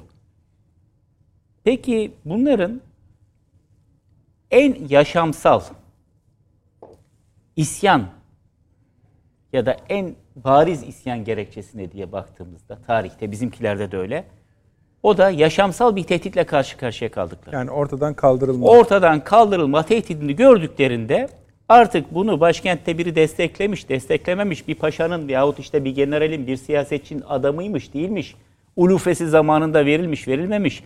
Bizde ulufeyi tahşiş ettiler diye bile isyan etmişler. Kazan kaldırma hikayesi biliyorsunuz değil mi? Hoşaf'ın yağı kesildi diye isyan ediyor. Adam bir hayati tehditle karşı karşıya. Yani 2. Osman Hotin seferinde görüyor ki bu Yeniçeri savaşmıyor. Yine aynı yerlerde geçiyor işte Ukrayna, Polonya o civarlar. Döndüğünde bunu kaldırıp yerine düzenli bir ordu kurmayı düşünüyor. Üçüncü Selim. Aynı şekilde Nizami Cedid hareketinin son halkası Nizami Cedid ordusu. Yani bir yandan devlet bürokrasisini elden geçiriyor, yurt dışına elçilikler açıyor, yeni mektepler açıyor, modern mektepler dışarıdan hoca getiriyor. Ama en önemli halkası yeni ordu, yeni düzen ordusu. Her ikisinde de işte biri 2. Osman'ın canına mal oldu. Bir Yeniçeri ayaklanması. Öbürü de 3. Selim'in canına mal. Kendisinin ortadan kaldırılacağını gördük, gördüğü anda tepki gösteriyor. Burada belki de birkaç tanesinin bir araya geldiği bir durumla karşı, karşı karşıyayız. Şimdi anlıyoruz ki 1 Temmuz itibariyle bunlar tasfiye edilecekmiş. Evet, evet söylediler. Tasfiye değil de belki daha hukuki bir zemin içerisine çekilecekler. Onun tabii sonucu ne? Maaşları azalacak. Veyahut işte her şeyi böyle istediği gibi ganimeti tırnak içerisinde yağmalayıp kendi kasalarına koyma imkanı azalacak. Bazılarının emiri komutası altına girecekler. Başıbozuk hareket etmek mümkün olmayacak. Bunu kendisi için hayati bir tehdit olarak görüyor. Üstüne üstlük bir de doğruluk payı olabilir. Kamplarının bombalanması. İşte bak zaten bizi tasfiye edecekler şimdiden başladılar diyor. Bütün bunların arkasında kışkırtma da olabilir. Sadece istihbari değildir. Birileri bunları kışkırtmış da olabilir dışarıdan. Böyle bir ayaklanma söz konusu oldu. Bugün gelinen noktada hani Putin'in itibarı açısından nasıl yaklaşmak lazım, lazım hadiseye? Tabii aslında bu normal zamanda bir şekilde olsaydı belki de hani Kremlin'e, Moskova'ya, Putin'e yönelik ya da istihbarat servislerinin katıldığı bir şey de düşünülmeyecekti belki ama Ukrayna Savaşı'nın göbeğinde gerçekleştiği için bu iş bu sizin başta yaptığınız hani kazan kaldırma şeyi en neredeyse yani halbuki gerçeğe en yakın payda olmasına rağmen Putin'in ilk açıklaması savaş sırasında yani isyanın ilk dakikalarında kişisel hırslar ifadesi. Evet. Kişisel hırslar. O işte anlattığınız o. Ya Çandarlı'nın tasfiyesindeki mesele nedir Tamam. ya? Ha. Şimdi Yani ama kişisel işte, tabii işte işin Kiev'in üzerine yani Paşa Ukrayna Savaşı'na düştüğü zaman Alemdar gölge nasıl gitti? Eyvallah. Hani onun üzerine düştüğü için tabii bu sorularla mükellefiz. Yani ha bir de şunu da belki Hasan Hoca'dan başlayarak tekrar sormak gerekiyor. Amerika isyanın başlamasından bitmesinden de sonraya kadar bütün yetkili ağızlarından hani bir an önce bu işten uzaklaşma telaşında. Yani neden Yani mesela? bizim hani bunda hiç bir ilgisi yok. Hiç yok yani hiç hem de filan diye. ihtiyacı Londra'dan hissetti. tıs yok. Yani hiç yok. Hani biz dahiliz de yok, hariciz de yok. Bunun bir Neyse, sebebi şu olabilir buyurun. tabii. Hı. Yani ABD'nin müdahil olduğu bir mesele Rus milliyetçiliğini daha da coş, coş, coşturur. Ha, bir de o tarafı var. Belki Amerikan Süleyman Hoca'ya da onu sorarız. Daha da coşturur. Gelen gibi de ki devir, devirmişlerdi. De ki. Şimdi bunlar Putin milliyetçi değil. bunlar daha neyse. Bunların Bence siz şekilde, devam edin de Bunların uzarın. hiçbir şekilde Putin'i devirme gibi niyeti yoktu. Onlar nereden çıktı? Ha, sö- Yani şimdi 24 saat içerisinde başlamış bitmiş bir hadisenin dakika, dakika analizini yaptığımızda bu adamın ağzından hiçbir şekilde ben geleceğim Moskova'ya Putin'i devireceğim duymadık.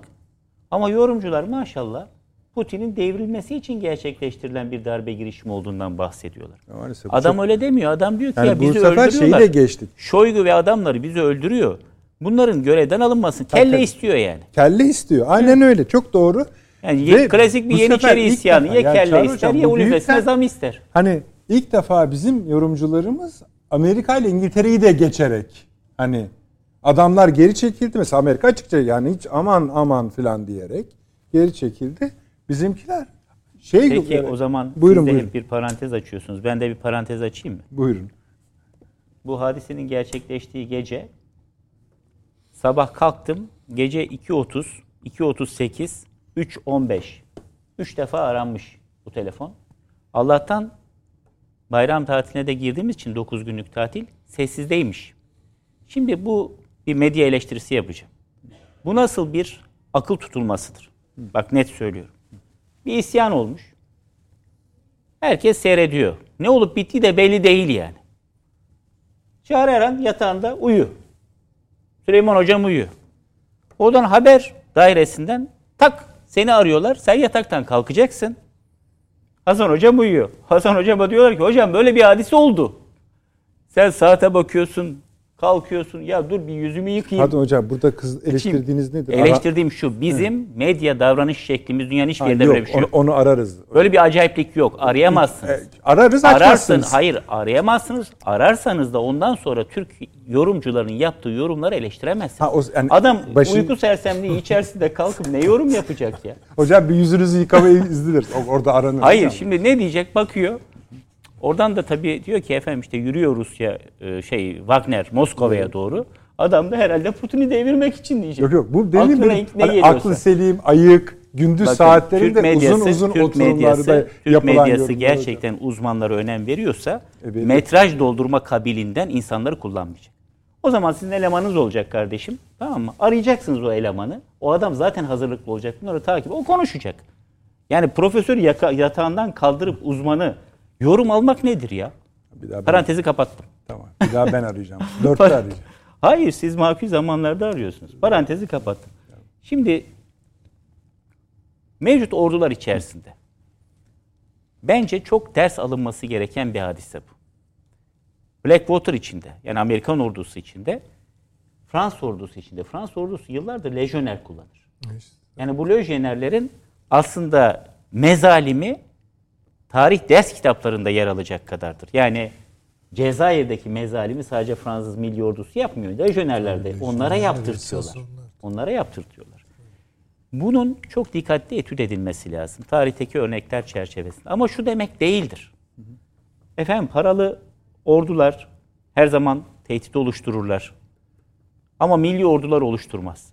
Ya Türkiye'deki darbelerin hepsini milli ordular yaptı. Hangi paralı asker yaptı Türkiye'de darbeyi? 60 darbesini yapan kimdi? 80'i yapan kimdi? 71'i yapan kimdi? Yani şu 15 Temmuz işte yaklaşıyor seneyi devriyesi. 15 Temmuz'u paralı askerler mi yaptı? Ha onlar dışarıdan paralanmış askerler. İşte vesaire. Denebiliyor mu? Sonuçta bizim ordumuzun içerisinde. Dolayısıyla günümüz modern devlet anlayışı, işte teknoloji, ekonominin yeni düzeni vesaire orduyu, silahlı kuvvetleri her seferinde yeniden bir anlamlandırma ihtiyacını doğuruyor. Bu da bu örnek olayı da o çerçevede değerlendirmek gerektiğini düşünüyorum. Susuyorum. Yani şu soru sizin anlatımınızda otomatik düşmüş gibi oluyor. Teyit edin.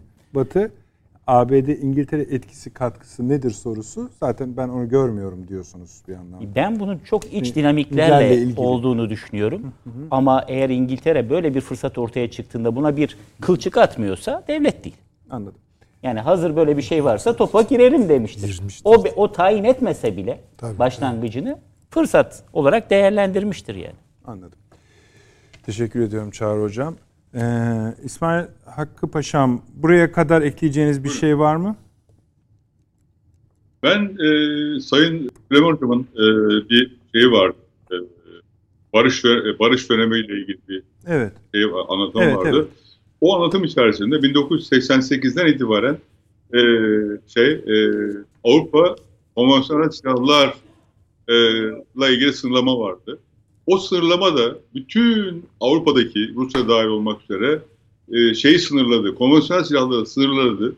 Ve e, bin- e, 1990'a geldiğimizde e, bunların kontrolleri başladı. Ve bütün e, orduların kullanabileceği silah miktarları, tank miktarları, top miktarları, mühimmat miktarları bunların hepsi belirlendi. Ve onun dışında kalanlar belli yerlere çekildi. Hatta bizim güneydoğumuza e, gitti bir, bir kısmı. Bir, bir kısmı Doğu Anadolu'ya gitti. Böyle bir çalışma onu ilave etmek istedim. Böyle bir rahatlama da oldu o zamanlar ve sonuçta bunun cezasını aslında Bosna Hersek'teki o katliamla e, çekti şey e, Avrupa. Çok zorlandı. Sonra Amerika müdahale etmek durumunda kaldı ama e, savaşların bir kısmında bunlar da var. Hatta havadan e, gözlemleme olayı da var.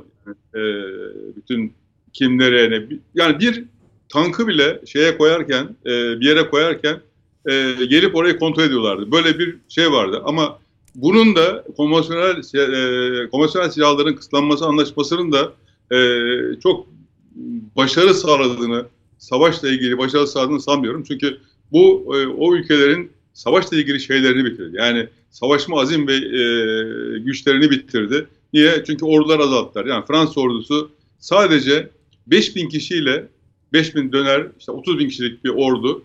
5000 kişi Mali'ye gidiyor. Oradan dönüyor. E, diğerleri eğitim yapıyor. Böyle böyle oraları idare ettiler.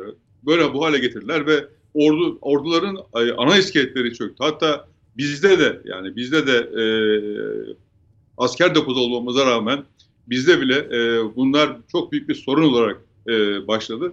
Daha sonra şu anda geldiğimiz nokta iyi bir nokta ama ben hep şunu söylerim. Sayın e, Çağrı Hocama da e, söylediği bir, biraz evvel şey konusu var.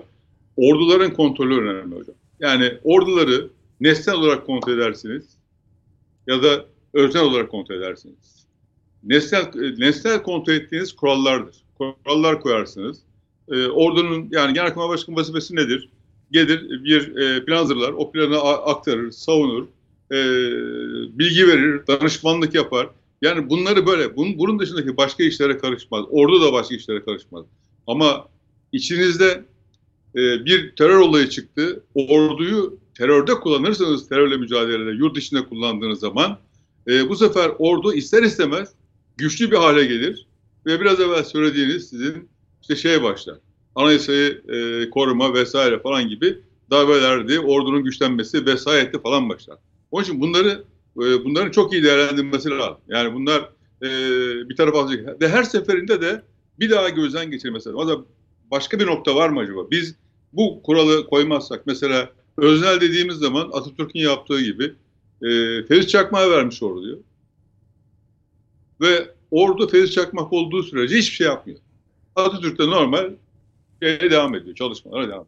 Yani bunların mutlaka göz önünde bulunması lazım ve e, katılıyorum e, Çağrı Hocam'a mutlaka e, belli anlar zamanlarda kontrol edip yeni yeni tedbirler ortaya konması lazım. Bu e, orduyu kısıtlamak falan değil. Bu e, yanlış hareketleri önlemek, e, güçte, güçlenen ordunun ya ben her şeyi ben yapıyorum, gidiyorum işte oraya basıyorum, buraya basıyorum, terle mücadele ediyorum, şehit veriyorum. E, kendine şey biçip, e, bir e, elbise biçip ondan sonra da ya zaten bu siviller de idare etmiyor, edemiyor bu işi deyip e, halk karşısında da halkın desteğiyle de bir takım şeyler yap, yapabilirler. Darbeler vesaireler falan.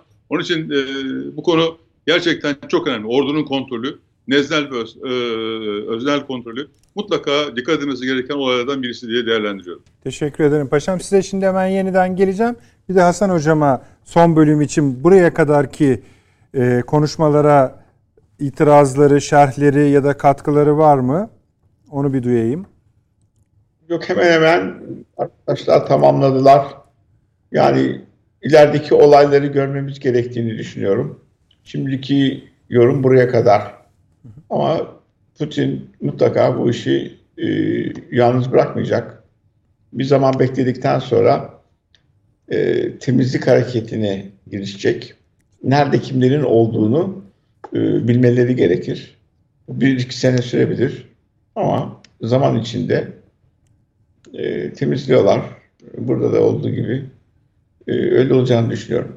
Anladım Olayın, hocam. Zaten şöyle bir şey anlaşılıyor e, Moskova'nın açıklamalarından yani Kremlin'den gelen açıklamalardan bir e, bir kere bu ordu demeyelim artık işte birlikleri evet e, Rusya'nın dünyada ilgi gösterdiği alakalı olduğu bölgelere dağıtıyorlar. Bunların başına mesela Mali gelecek gibi gözüküyor. İki, bu aşamadan sonra evine gitmek isteyen varsa gidecek, gitsin. Üç, şimdi şöyle demişti e, Wagner'in komutanı, lideri. Biz bu isyana Wagner'in komuta konseyiyle karar birlikte karar verdik demişlerdi. Fakat o komuta konseyi hiç ortada yok. Yani oradaki. Mesela Ruslar diyorlar ki esasında orada da problem var. Yani onların kendi içinde de yapılan iş nereye varacak? Bu doğru bir şey mi yapıyoruz? Hani burada savaştık biz ya daha yeni geliyoruz Mahmut'tan. Onların içinde de böyle bir grup var. Onların da tasfiyesi yapılacak. nihayet işte ben mesela hani paşam daha şüpheli benden o konuda. Ben hani Belarus'un onu sadece hani Rusya'ya karşı korumayacağını düşündüğüm gibi aynı zamanda konuşturacağını da düşünüyorum. Yani eğer bunun arkasında bir şey var ise yani dışarının bir katkısı, etkisi vesaire varsa son tahrilde de yani ben öldürüleceğini düşünüyorum. Ortadan kaldırılacağını düşünüyorum. Çünkü Putin'in stili bu. Yani bütün iktidarı boyunca böyle yaptı. Dışarıdaki adamları da Başka böyle temizledi. ihtimaller de var yalnız. Ha öbürü söyleyin hocam. Çünkü şöyle düşünenler de var. Ben hani aktarmış olayım. Tabii tabii tabii. Bu güçleri Beyaz Rusya'ya sevk edip e, Moldova üzerinden veya e, Ukrayna'nın batısı üzerinden yeni bir operasyonel alan açmak. Açmak. Şimdi tam da şimdi onun için e, Sayın İsmail Hakkı Vekin'e dönüyordum. E, Paşam şöyle dediniz ya bir yandan da savaş sürüyor ve orada da bir durum söz konusu. O durum ne? Bir yandan 15 gündür beklenildiği performansı gösteremeyen burada da hocalar ben, bana kızıyorlar onu söylediğim için. Hani büyük taarruz diyor ya kendisi. Ee, öyle bir şey bekliyoruz. Bekliyoruz dedi Amerikalılar. Fakat ortada şu an bu gözükmüyor. Öteki taraftan Rus ordusunun da daha çok böyle göğüsleyen, karşılayan, hani defans yapan bir tavrı var gibi daha karlı çıktığını düşünüyor herhalde. Evet. Şimdi bu isyanın sonlanmasıyla birlikte tarafların pozisyonlarında, taktik ya da hedeflerinde en çok da zamanda yani bu iş ne zaman bitecek sorusunda değişiklik görüyor musunuz? Ben e, şunu söyleyeyim tabii e, Putin bir defa e, ayakta kalmak için bu tasfiyeyi yapmak. Yani o tasfiyeyi yapacak. İkincisi e, 2024'te seçimler var. Başkanlık seçimleri. Doğru. E, ondan evvel belli başarı kazanması gerekiyor herhalde. Bu başarı başarıyı kazanmak için de e, daha farklı bir e, yöntem izleyeceğini derim. Daha çok Kiev civarına falan ateş e, yani oralara e, hava kuvvetleriyle gireceğini, füze atacağını e, ve e, bir başarı e, hikayesi yazacağını düşünüyorum ve daha çok da e, Zelenski üzerine oynayacağını değerlendiriyorum. Yani Zelenski'yi e, yani Zelenski veyahut da şeyin beyin takımı. E, Ukrayna'nın beyin takımı üzerine oynayacağını devam, e, değerlendiriyorum. Onlar üzerine yoğunlaşacağını değerlendiriyorum. Böyle yaparsa tabii e, bu takdirde e, bana göre e, çok bu olaydan sonra çok büyük bir şey elde edebilir. E, prestijinin en azından bir kısmını tekrar alabilir ve rahatlıkla e, 19, 2024'te e, başkan adayı olabilir, başkan da olabilir. Yani e, onunla ilgili e, belki e, dışarıdan bakıldığı zaman çok büyük sorun yok gibi gözüküyor ama e, birileri mutlaka e, Putin'in yerinde gözü olan insanlar da var. Ama Putin'in mutlaka bu savaşta bir şeyler kazanması lazım. E, bunun için de belki şeylere biraz daha ağırlık vereceğini değerlendiriyorum. Biraz evvel söyledim Zelenski'nin üzerine ve Zelenski'nin kurma ekibine. Yine e, hava kuvvetleriyle ve e, füzelerle daha yoğun e, kullanması gerektiğini değerlendiriyorum. Çünkü bu iş cephe savaşı haline geldi. Yani bakın Birinci Dünya Savaşı'nda eskiden savaşlar baktığımızda iki ordu karşı karşıya geliyor. Belli düzenleri alıyorlar. Ordular birbirine giriyorlar. E, böyle yapılıyor. Ama Birinci Dünya Savaşı'ndan sonra e, bu meşhur e, makine tüfek icat edilince çok kısa zamanda çok fazla mermi atıyor. İşte bir de zehirli gaz o zaman. E, cephelerde yani mevzilerde savaş başladı. Mevzi savaşı. E, mevzesiniz ayağa kalktığınız anda makine tüfek tarıyor. Yani bir anda bir bakıyorsunuz bin kişi birden ölür. Yani ve bu işi karşılıklı böyle e, karşılıklı olarak aralarında 20'şer metre, 30 metre mevzilerde o, bu savaşı götürdüler. Ve korkunç bir zayiat ortaya çıktı. Ve e, işte İkinci Dünya Savaşı'nda Hitler'in aldığı ders bu. İkinci Dünya Savaşı'nda Almanlar e, Yıldırım Harekatı yaptılar. Yani şeyden tanklarla çıktılar. E, ta Stalingrad'a kadar tanklarla geldiler. Yani e, tank ateş desteği e, şeyini çok yakın kullandılar.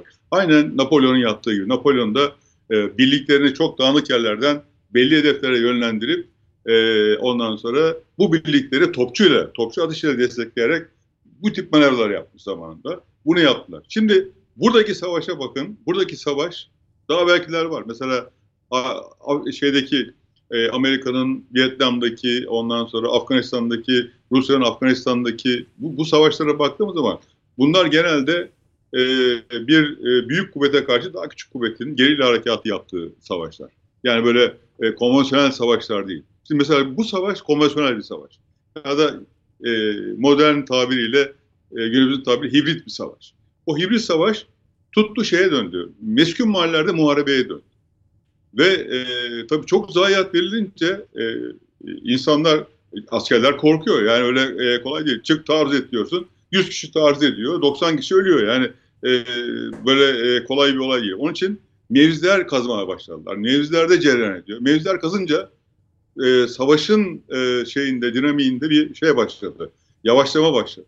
İlerlemeler yavaş. Yani bir günde 25 metre ilerliyor. Öbür bir günde 30 metre ilerliyor. Ve çok e, adeta kıyma gibi askerlerin e, öldüğü, öldürüldüğü çok bir duruma getirildi savaş.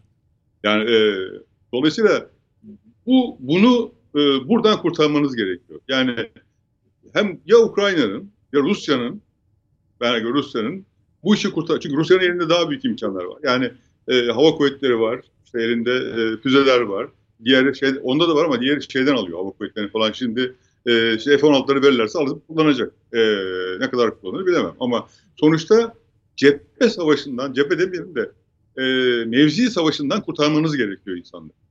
Yani ve bizim için de çok büyük aslında. Ben mesela Genelkurmay Başkanı'nın yerinde olsa mutlaka e, Rus karargahına ve e, şey karargahına, e, Ukrayna karargahlarına üçer dörder adam gönderip Gözlemci oralarda ne, nasıl bitiyor, savaş nasıl cereyan ediyor, ondan sonra hangi dersleri almamız gerekiyor, bütün bunları tespit ettiririm ve ona göre de tahminnamelerde Çok doğru yeni bir şey. Herhalde yapıyorlardır yani ben tahmin ediyorum. Çünkü Doğru. iki ülkede müsait bunu. Yani yapmaları gerekir.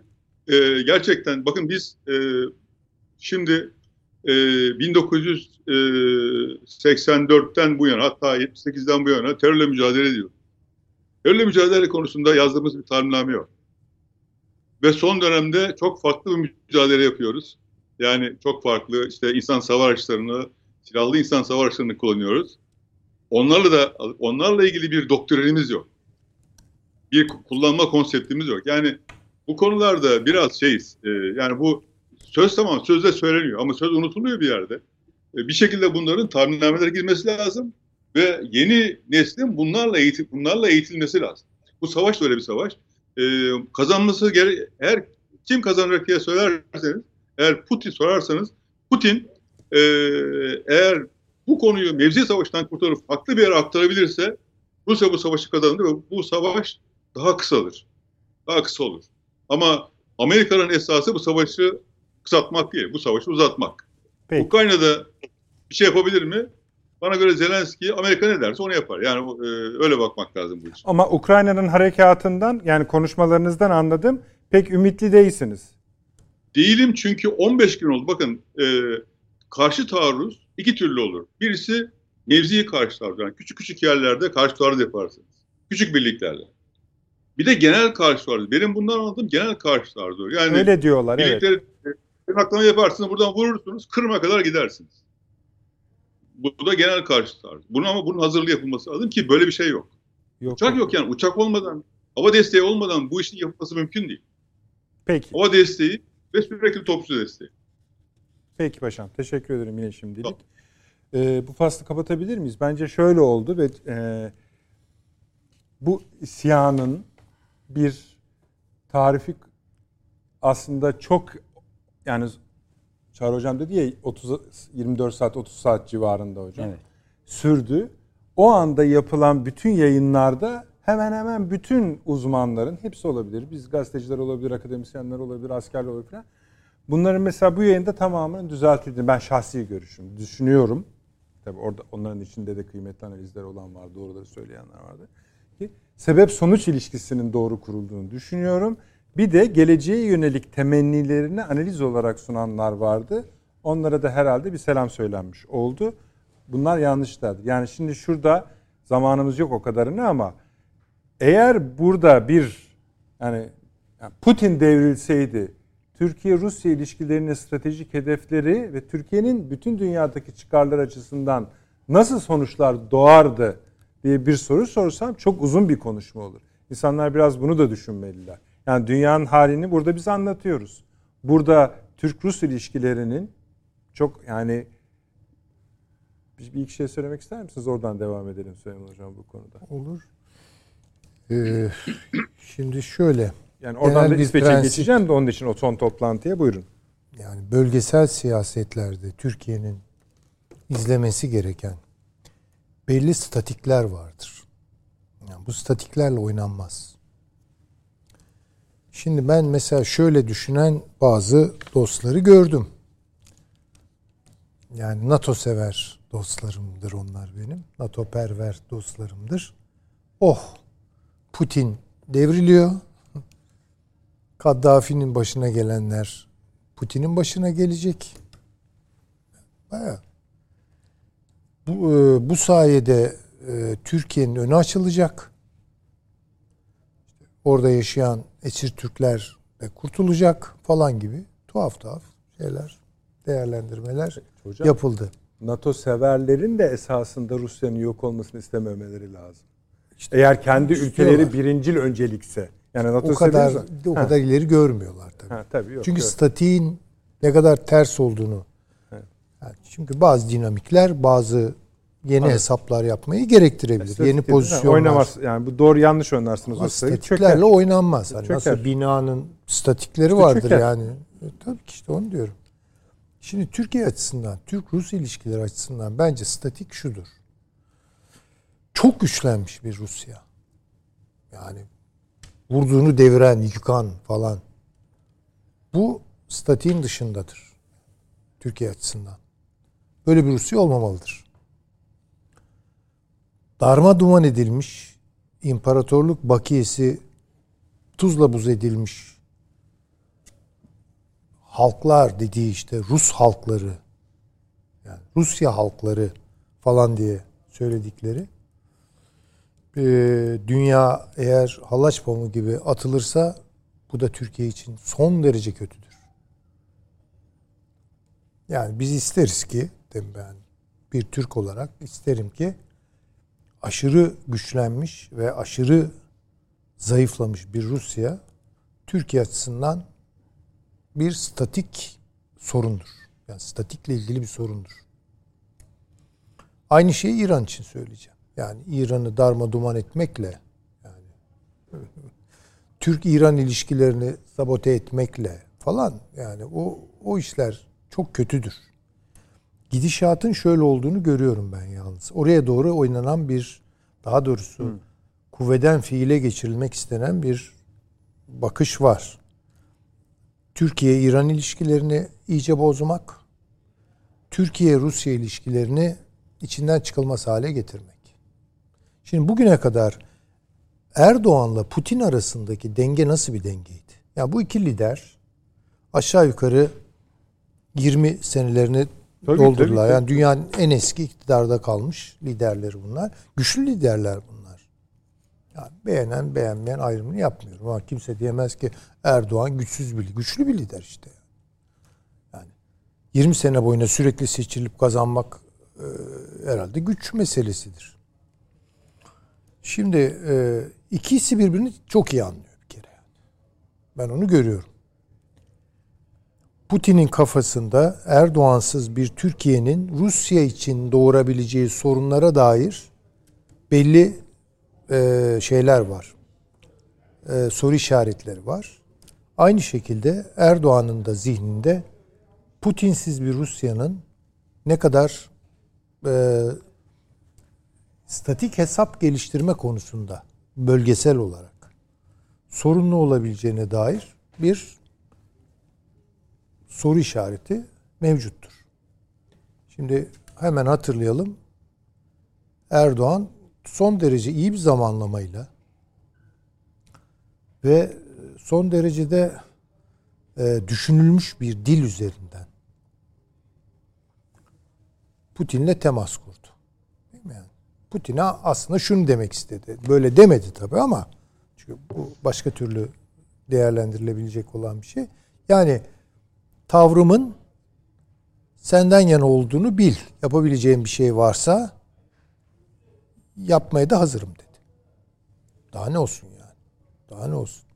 Evet, evet. Aynı desteği Çin göstermedi mesela. Hindistan da göstermedi. Doğru doğru.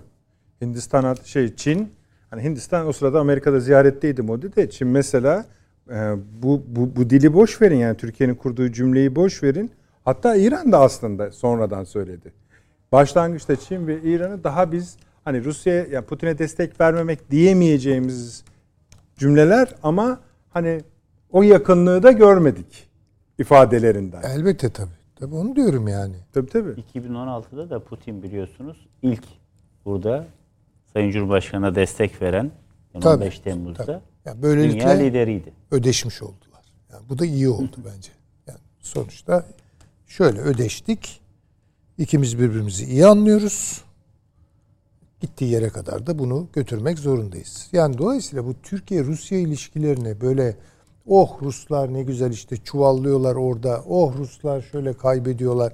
Böyle bakılamaz yani. Böyle bakılamaz. Soğuk savaşta değiliz yani. Tabii tabii. Yani Soğuk savaş başka çok bir şey. kutuplu dünyaya geçiş eşiğiyse bu Ve oyuncular bölgesel tabii. statikler önemlidir bakın. Bölgenizde kuvvetli bir statiğiniz varsa önünüz açıktır demeyeceğim ama en azından belli garantiler altındasınız demektir bu. Bu dinamik hesapları iyi kullanmanıza bağlıdır.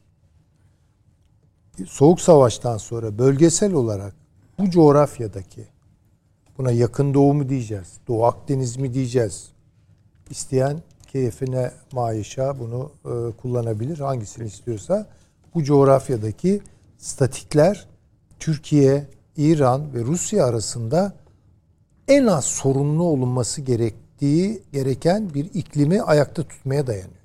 Bunu söyleyeyim. İşte arzu eden konumuz buna yine katkı yapabilir ama yani izleyicilerimize verdiğimiz sözü tutalım. Hasan Hocam'dan başlayayım. Hasan Hocam bu ya biz İsveç meselesini kapatmıştık. Şimdi bu toplantı hem de yani zirveye giderken e, nereden çıktı? Yani bu üyelik yüzünden Finlandiya, İsveç, NATO yani Amerika Birleşik Devletleri, Türkiye görüşmeleri Brüksel'de yapılacak diye nereden çıktı? Hani de ki çıktı yani ne olur ki? Bu kadar laftan sonra taraflardan birinin pozisyon değiştirmesi beklenebilir mi? Belki de beklenebilir dersiniz. Bilmiyorum. Buyurun. Yani şimdi önce bir şeyi daha hatırlatıp söyleyeyim yani ek olarak. Tabii tabii buyurun hocam. Biliyorsunuz burada tartıştığımız bir Pentagon belgeleri vardı. Evet. Evet evet. Gizlice yayınlanan. Doğru. O belgelerde e, Ukrayna'nın bu savaşı iyi götüremediğini hı hı. ve e, başarılı olamayacağını, daha çok destek verilmesi gerektiğini söylüyordu. O zaman anladık ki işte paşamın da söylediği gibi bu hareketi Ukrayna götüremiyor. Çünkü e, orada da e, büyük kayıplar oluyor. İşte özel savaşçılar var ve devamlı para toplayarak olayı götürmeye çalışıyorlar. Yapılan toplantılardan bir kısmı o. Şimdi zorlama nedenlerinden biri İsveç'in biliyorsunuz NATO operasyonlarında bir harekat yapıldı. NATO harekatı, hava harekatı. Ee, İsveç ordusu da vardı. Yani sistemi fiilen zorluyor. İsveç zaten orada. Ve Stoltenberg'in yaptığı görüşmelerde de işte yeteri kadar kararlar, kanunlar çıkarttılar. Bunları da uyguluyorlar gibi bir yaklaşım var. Bu konu üzerinde artık karar vermeniz lazım. Yine e, ikinci bir olay daha oldu bu sırada. E, dikkatinizi çekmiştir basında. Birdenbire Almanya'da 27 bin PKK'lı terörist var. Almanya'da da gösteri yürüyüşleri yapıyorlar. Yani siz İsveç diyorsunuz ama bu Almanya'da da var. İngiltere'de de var, Fransa'da var. O halde siz yani buradaki baskılarınızdaki amaç ne? E, amacı anlıyorlar. Çünkü asıl bu olayları destekleyen e, İsveç gibi ufak bir ülkenin bütün bu sistemi götürmesi, buna meraklı olması e, değil, Amerika götürüyor. Yani PKK olaylarını Amerika götürüyor. Oradan Suriye'den çıkamıyor, İsrail buna izin vermiyor. Oradaki bir yapıyı götürüyor, Irak'taki yapıyı götürüyor, destekliyor. F-22'leri getirdi koydu. Bana sordukları soru bu F-22'ler kimin için? Rusya için mi bizim için mi? E, ikimiz için de. Bundan sonraki yapılacak operasyonlarda olmayacak. Ama bunun üzerine baskı yapılıyor. Şimdi baskıda şu şekilde başarılı olabilir. Türkiye nispeten e, daha bağımsız politika izleyen Arap ülkelerinden e, mali katkı istemek durumunda. Şimdiye kadar bu Arap ülkeleri e, yoğun şekilde batıya bağlıydı. Özellikle Amerika'ya, Katar, Körfez ülkeleri, Suudi Arabistan biraz böyle kendilerini kopartır gibiler ama bunların paraları ne Rusya'da ne Çin'de nerede duruyor? Amerika Birleşik Devletleri'nde duruyor. İngiliz bankalarında duruyor. Şimdi Türkiye bu destekleri alırken bir takım alanları konusunda bir takım yaklaşımlarda bulunurken e, bu sıkıştırma Rusya olayları da öne sürülerek bakın Rusya böyle bir şey oluyor. Daha da tehlikeli hareketlere girişebilir. Putin seçime giriyor. Operasyonu arttırabilir. O halde Avrupa'nın korkması gerekiyor. Sizin burada daha çok katkınız gerekiyor. Bu yakınlaşmanız çok olumlu görmüyor. Hatta bir televizyon programında e, bir gün Putin'e destek verip ertesi gün Solberg'le görüşmesi Türkiye'nin çok olumlu değildir diye bir yorum yapıldı. Yani böyle denge politikalarının pek kabul edilmemesi lazım. Türkiye asıl nerede duracağını belirlenmesi lazım. İşte bu sıkışıklık içinde son bir takım görüşmeler, o görüşmelerde de Türkiye çok başarılı destek oluyor. Buğday olayını çözdü, bu olayı çözdü, barışı veriyor. Karadeniz'i elinde tutuyor. Bir takım gelişmelerin olmasını önlüyor. Ukrayna'ya da yardım ediyor. Ama Rusya'da ilişkileri var. Peşinden bir aması geliyor. İşte ama bunun üzerine İsveç'in artık kabul edilmesi lazım. Gerekli kanunları çıkartalım. E, Türkiye diyor ki ya gösteriler devam ediyor. Böyle bir uygulama göremeden biz bu konuda karar veremiyoruz diyor. Yani bu aslında elindeki Amerika'nın bir takım PKK örgütleri desteklemesindeki son kozu. Bu gittikten sonra başka bir şey yapacak, baskı kuracak bir durumu şu anda kalmayacak. Yani bu savaşla belli bir süre devam edecek kazanamayacaklarını da biliyorlar. Evet hocam. Belli bir barış boyutuna getireceği Pentagon belgeleri yayınlanan bunu da gösteriyor. E, o halde diyecektik ki son Temmuz'a kadar sıkıştıralım. Ondan sonraki durumlarda başka türlü hareketlere gireriz. Şimdi biz tabii kalbimiz bu sıkıştırmaya karşı koymamızı İsveç'in belli bir çözüm üretmeden daha doğrusu Amerika'nın kabul edilmemesi gerektiğini düşünüyoruz. Ama iktidar biz olmadığımız için ne gibi tehdit ve tehlikelerle, ne gibi risklerle karşılaşacağımız bizi kapsamıyor. Yani dışarıdan şarkı söylemek gayet kolay. Ama bu tür risklerin ve boyutların ülkenin durumunu dikkate alan geniş yani bilmediğim bir sürü istihbarat konuları var. Neler dönüyor? Ee, bir konuda karar vericilerin başka türlü karar verebileceklerini düşünüyorum. Peki hocam. Doğru söylüyorsun. Teşekkür ederiz hocam. Devam ederiz.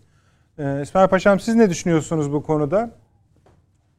Yani ben e, tabii NATO'da e, Türkiye'nin e, Türkiye üzerine çok büyük baskı yapıldığı açık ve net. Yani benim çalıştığım zaman da aynı şeyler oldu o zaman. Tek kaldığınız zaman, tek kalır Türkiye. E, mutlaka her yerden, Amerikalılar dahil olmak üzere her yerden baskı yapılıyor. Şimdi tabii Türkiye'nin sorunları daha daha farklı. Daha farklı sorunları var. Ekonomik durumumuz var. Başka sorunlarımız var. Yani sadece bugün gene bir şeyde söylemiştim. Sadece Yunanistan'daki sorunumuz yok ki. Ee, Yunanistan Türkiye'ye yönelik hükümet kurdu. Bakanlar, bakanlıklar, bakanlar kurulu e, meydana getirdi. Ama hedefi baktığı zaman Türkiye ve Kıbrıs yönelik. Ama Türkiye'nin kurduğu bakanlar kurulu e, çok daha geniş bir coğrafyaya yönelik. Yani bakıyoruz yani e, doğudaki Rus, e, Yunanları bir tarafa bırakın. Yunanların dışında e, Karadeniz, Rusya, İran, e, Kafkaslar çok geniş bir alana göre. Dolayısıyla e, Türkiye'nin buralardaki menfaatleri var. Yani ve Türkiye şu anda savunma sanayi konusunda tam bir sıçrama noktasında ve bu savunma sanayinde sıçramaları yaparken maalesef e, yani elimizde e, olmayan bazı mal, malzemeler var. Onları dışarıdan alıyor. Mesela Hürjet'in motorunu 104 tane motoru sipariş vermişiz şey, Amerika'daki bir şirkete. Oradan gelecek. Kendimiz yapıncaya kadar. Yani bu ve buna benzer çok sayıda sıkıntı var. ve baskı var. Ekonomik baskı da var. O e, katılıyorum hocama. Özellikle e, Arap ülkelerinden aldığımız yani e, bir takım tavizsiz aldığımız şeyler var. Paralar yap, alabiliyorsak İngiliz bankalarından veya diğer tefecilerden alacağımıza oradan alıyorsak o zaman e, çok daha iyi bunu e, açıklayabiliriz belki ama e, o, bunlar da verirken bu işi e, faaliyetlere devam ediyor. Yani e, o körfez ülkelerinin hem e, Amerika ile hem İngiltere faaliyet, e, faaliyetleri var. E, onlardan siz kredi alırken onlar size başka bir ülke adına bir takım şeylerde bulunuyorlar. E, tek, e, taleplerde bulunuyorlar. Yani e, Suriye adına talepte bulunuyor. Ya da Suriye'deki mesela e, Suudi Arabistan e, çok rahatlıkla şeyi destekliyor. Yani e, Suriye'nin içerisinde bir özel Kürdistan'ı destekliyor. Yani bu ve buna benzer çok sayıda şey var. Bunlara baktığımızda ben e, Türkiye'nin e, evet bir şey daha söyleyeyim. Türkiye e, bu işleri yaparken e, sadece İsveç'e hedef almıyor hocamın söylediği gibi. Yani bütün şeyi hedef alıyor. E, Amerika'yı, Almanya'yı yani mesela Almanya'daki hiç unutmuyorum yani 2008-2009'a gittiğimde e, oradaki arşiv yani e, BND'deki, e, BND'deki PKK arşivi Türkiye'den çok daha büyük bir arşivleri vardı. Yani hmm. korkunç. E, yani şeyden başlamış adam. BND'nin başına e, Hamburg'da yetişmiş polis teşkilatı birisini getirmişler. Hamburg'da çok büyük, büyük bir şeyi var biliyorsunuz şeyin e, PKK'nın. Bu tarafa aktarmışlar ve bu adamlar e, istedikleri gibi oynuyorlar bu işlerle. Dolayısıyla Türkiye bunları yani Türkiye'nin karşısında sadece İsveç yok. İsveç'in dışında işte Almanya var, Amerika Birleşik Devletleri var, Fransa var. E, bunlarla mücadele ediyor. Onlar adına yani İsveç'e söylerken sen bunu yapıyorsun, bunu değiştir derken aynı şeyi Amerika'ya söylüyor. Aynı şeyi e, başkasına söyle, e, söylemeye çalışıyor. Ama e, bence bu aşamada e, Türkiye bu konuya evet diyebilir diye de düşünüyorum. E, bu baskıdan dolayı evet diyebilir diye düşünüyorum. Umarım demez ama yani e, tabii biz biraz evvel Hasan Hocam'ın dediği gibi e, şey tokmak bizim elimizde değil ya da e, şeyde değil. E, Tüfeği biz yapacak bir şeyimiz yok. Biz hangi tehlikelerin, tehditlerin nereden geldiğini, hangi taleplerin nereden geldiğini şu anda açıklayacak durumda değiliz zaten. Bilmiyoruz da bazı konuları. Dolayısıyla e, bu konuda e, bu toplantı yani Vilnius zirvesinden evvel bir toplantının yapılması Türkiye üzerine baskıdır. Bunun içerisine Tabii. F-16'lar da girer, yerleri de girer. Hep son dönemde biliyorsunuz. E, yani onun için e, Türkiye'ye böyle bakmak lazım. Evet, evet Peki. diyebilir Türkiye bu konuda. Peki. Şimdi bakalım stüdyo evet mi diyecek, Türkiye hayır mı diyecek o konuda e, tercihleri ne olacak? Son reklamımızı verelim. Kısadır efendim hemen geleceğiz. Efendim Akıl Odası devam ediyor. İsveç'in NATO ili için acil toplantı başlığını konuşuyoruz. Bu sefer Çağrı Hocam'dan devam edeceğiz. Ee, Hasan Hocamız biraz bu baskıların ağırlığından tıpkı İsmail Hakkı Pekin Paşa'mız gibi bahsetti. Mutabıklar hatta biraz daha belki evet çıkabilir görüşündeler. Bakalım stüdyo görüşte mi? Çağrı Hocam buyurunuz. İlk günden itibaren o baskılar var. Var. Hı hı. Amerika Birleşik Devletleri ve İngiltere özellikle İsveç'in mutlaka NATO'ya girmesini istiyorlar. Finlandiya'dan daha çok İsveç'i istiyorlar. Ve Stoltenberg'in defalarca bu konuyla ilgili geldiğini, görüştüğünü biliyoruz. Şimdi bu baskılar var da özellikle son bir aydır takip ettiğimiz kadarıyla bir başka iş dönüyor. Bunu bilerek söylüyorum. Hmm. Tahmin değil. Bir başka iş dönüyor. O dönen işte şu. Türk kamuoyunu bizim tam bir yıl evvel koymuş olduğumuz şartlardan uzaklaştırmak. Yani imzaladıklarımızdan mı? Taahhütnameleri var. Bunlar evet, bize taahhütte tamam. bulundu. Şimdi buna post-truth mu dersiniz? Yeniden kurgulama mı dersiniz? Bu bir bilim bir defa onu söyleyeyim. Yani yazı, işin, yazılı şeyi tabii tabii kitabı uyguluyor. Bak tabii, kitabı tabii. uyguluyorlar. İçeride de bu işin ortakları var. Bu sadece İngiltere ve Amerika'nın yapacağı iş değil. Medya bacağı var bu işin, siyasi bacağı var bu işin, emekli asker bacağı var bu işin, iş adamı bacağı var bu işin. Şunu yapıyorlar. Sanki biz bir yıl evvel bir takım şeyler bunlardan talep etmedik. Sanki bunlar da evet biz bunları yerine getireceğiz demedi. Sanki biz de bak siz bunları yerine getirirseniz biz de sizin NATO'ya girişiniz önündeki engeli kaldırırız dememişiz de ne demişiz? İsveç sokaklarındaki gösteriler bitsin. Nereden çıktı ya? Kardeşim Şeyi de- siz bizi mad- enayi yani yerine mi koyuyorsunuz? Somut Bak, maddeleri de bak, flulaştırıyorlar bizi değil mi? enayi yerine mi koyuyorsunuz? Ne İsveç sokaklarındaki gösteriden bahsediyorsun? Bir, liste vermedik mi bunları? Bu adamlar iade edilecek demedik mi? Edildi isim mi? yayınlanmadı mı? Edildi mi edilmedi mi? Yok. İki, yasalarınızı değiştireceksiniz. Yasaları da uygulayacaksınız. Yardım yataklık yapan, vergi adı altında haraç toplayanları yargılayacaksınız. Var mı bir tane yargılanıp da içeri atılan bu sebepten PKK'lı? O da yok. E bana yerine vermiş olduğun taahhütlerin hiçbirini yerine getirmiyorsun. Sonra efendim İsveç sokaklarındaki gösteriler biterse e ne olacak? Atlı İsveç polisleri bunları dağıttığı zaman bak gördünüz mü tedbir alıyorlar mi diyeceğiz biz. Kimse bak kimse bizi enayi yerine koymasın. Burada ne olduğu belli. Bu taahhütler yerine gelmediği sürece şayet şayet Türkiye bu İsveç'e evet derse o zaman demek ki biz sürprizlere hazır olan bir ülke değiliz. Yunanistan'ın NATO'ya dönüşünde ne yaptıysak, Rasmussen'in NATO Genel Sekreteri oluşunda ne yaptıysak, NATO'nun Libya operasyonunda ne yaptıysak, Fransa'nın NATO'ya geri dönüşünde ne yaptıysak, Macaristan, Çek Cumhuriyeti, Slovakya'nın NATO'ya girişinde ne yaptıysak, hepsinde çünkü biz olmaz deyip sonra olmuştu. Demek ki aynısını yapıyoruz. O yüzden ben Sayın Cumhurbaşkanı'nın o taahhütlerin neler olduğunu İsveç'e defalarca hatırlattığı gibi Rasmussen'e de defalarca Rasmussen diyorum. Stoltenberg'e defalarca hazır Anılarınızda olur sizin. Hatırlattığı gibi bu kararın Türkiye'nin bu kararının değişmeyeceğini de net bir şekilde söylediğini düşünüyorum.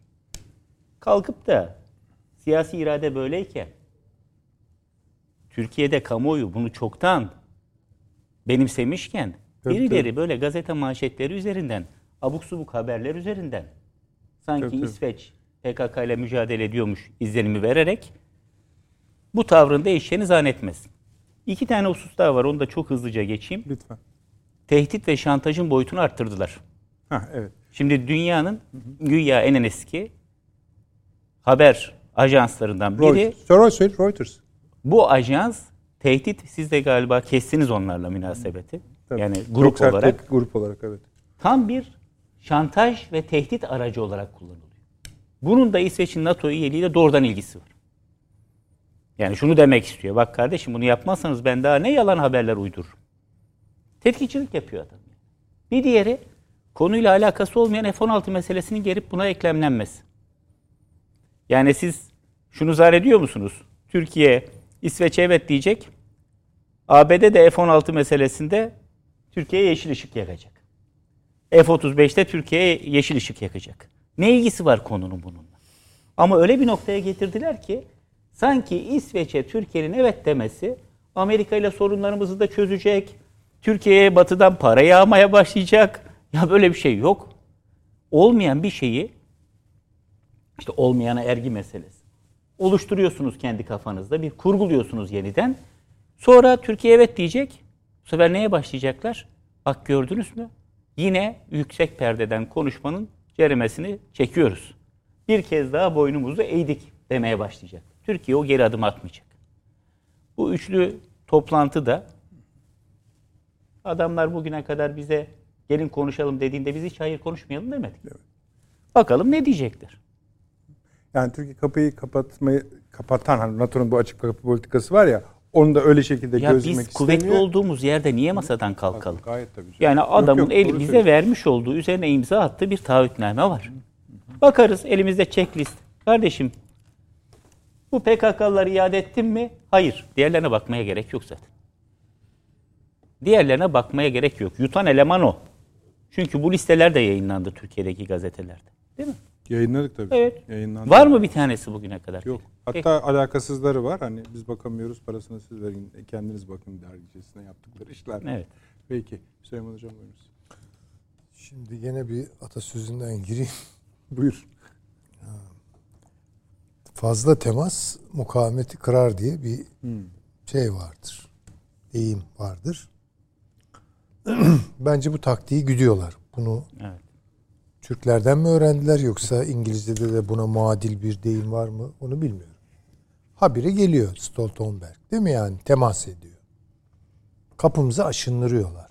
Yani bir oldu bittiye getirme ve bir mukavemet kırma taktiği olarak.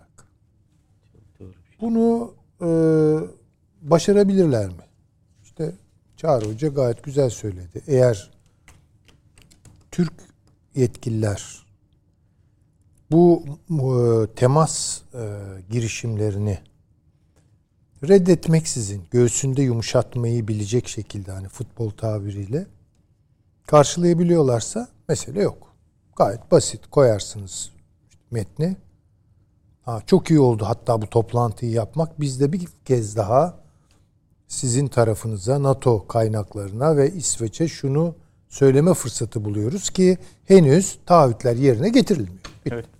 Bu kadar basit. Şimdi bunun bağlanmak istediği yer bu finansal mesele, ekonomik meseleler. Şimdi evet yani paranın kaynakları demin Hasan Hoca da söyledi. Yani bakarsanız işte Wall Street'e çıkar, City'ye çıkar, İsviçre'ye çıkar filan yani. Arapların parası da işte orada. Değil mi yani mesela? Eğer Türkiye'ye oradan kaynak ak- aktarılacaksa. İyi ama bizzat Körfez direniyor şimdi Amerika'ya. O ne olacak yani? Ben şöyle düşünüyorum. Tabii bunu açamam. Ama kısaca söyleyebilirim. Ee, Türkiye'nin bu durumunu herkes biliyor. Amerika'da biliyor, İngiltere'de biliyor, Avrupa Birliği de biliyor, Almanya'da biliyor, Rusya'da biliyor. Çin'de biliyor. Körfez de biliyor. Şimdi orada Türkiye'yi çaresiz mi bırakacak birileri? Yani yeniden Türkiye'nin gidip mesela tırnak içinde söylüyorum bunu. Tekrar Batı'nın e, kampına tam yerleşmesi çok mu hoşlarına gidecek bunların? Gitmeyecek. O zaman herhalde başka türlü kaynaklar, başka türlü kanallar açılabilir. Ben tabii bunun adını koyamam şimdiden ama öyle bir his içerisindeyim. Bunun da Türkiye'nin elini güçlendirecek bir şey olduğunu ve daha kararlı e, davranmaya Türkiye'yi sürükleyecek, sevk edecek olan bir şey olduğunu düşünüyorum. Ama bunlar tabii neticede birer tahmin. E, şeyde değiliz, sahada değiliz. Sahada ne oluyor onu bilmiyoruz tabii ki. İnşallah dediklerimiz kadar e, sağlam bir duruşu vardır Türkiye'nin. Peki. Hasan Hocam çok çok teşekkür ediyorum. Uzaklardan ka- ve e, Zengin Mahallesi'nden katkılarınız için. e, İsmail Hakkı Pekin Paşam çok çok size teşekkür ediyorum. Böyle seri yolculukların arasında bize zaman ayırdınız. Ağzınıza sağlık. Çok çok teşekkür ediyorum. Süleyman Hocam, Çağrı Hocam. e, size ayrıca müstakilen çok çok teşekkür ediyorum. Sağ olunuz. Neden? Çünkü Arife günü. Bugün o gün geldiniz Ankara stüdyomuza. Ee, Bu vesileyle tabii bayramı tabii da ben bir de onu yapacaktım. Ee, ama önce şunu söyleyelim. Ee, bayram vesilesiyle efendim Perşembe günü izin rica ediyoruz sizden. Perşembe günü akıl odası olmayacak. Bayram ertesi hemen aynı programla Salı Perşembe aynı saatte yine devam edeceğiz ve hayırlı, mutlu, mübarek bayramlar diliyoruz. Her şey gönlünüzce olsun Ee, ve iyi geceler diliyoruz.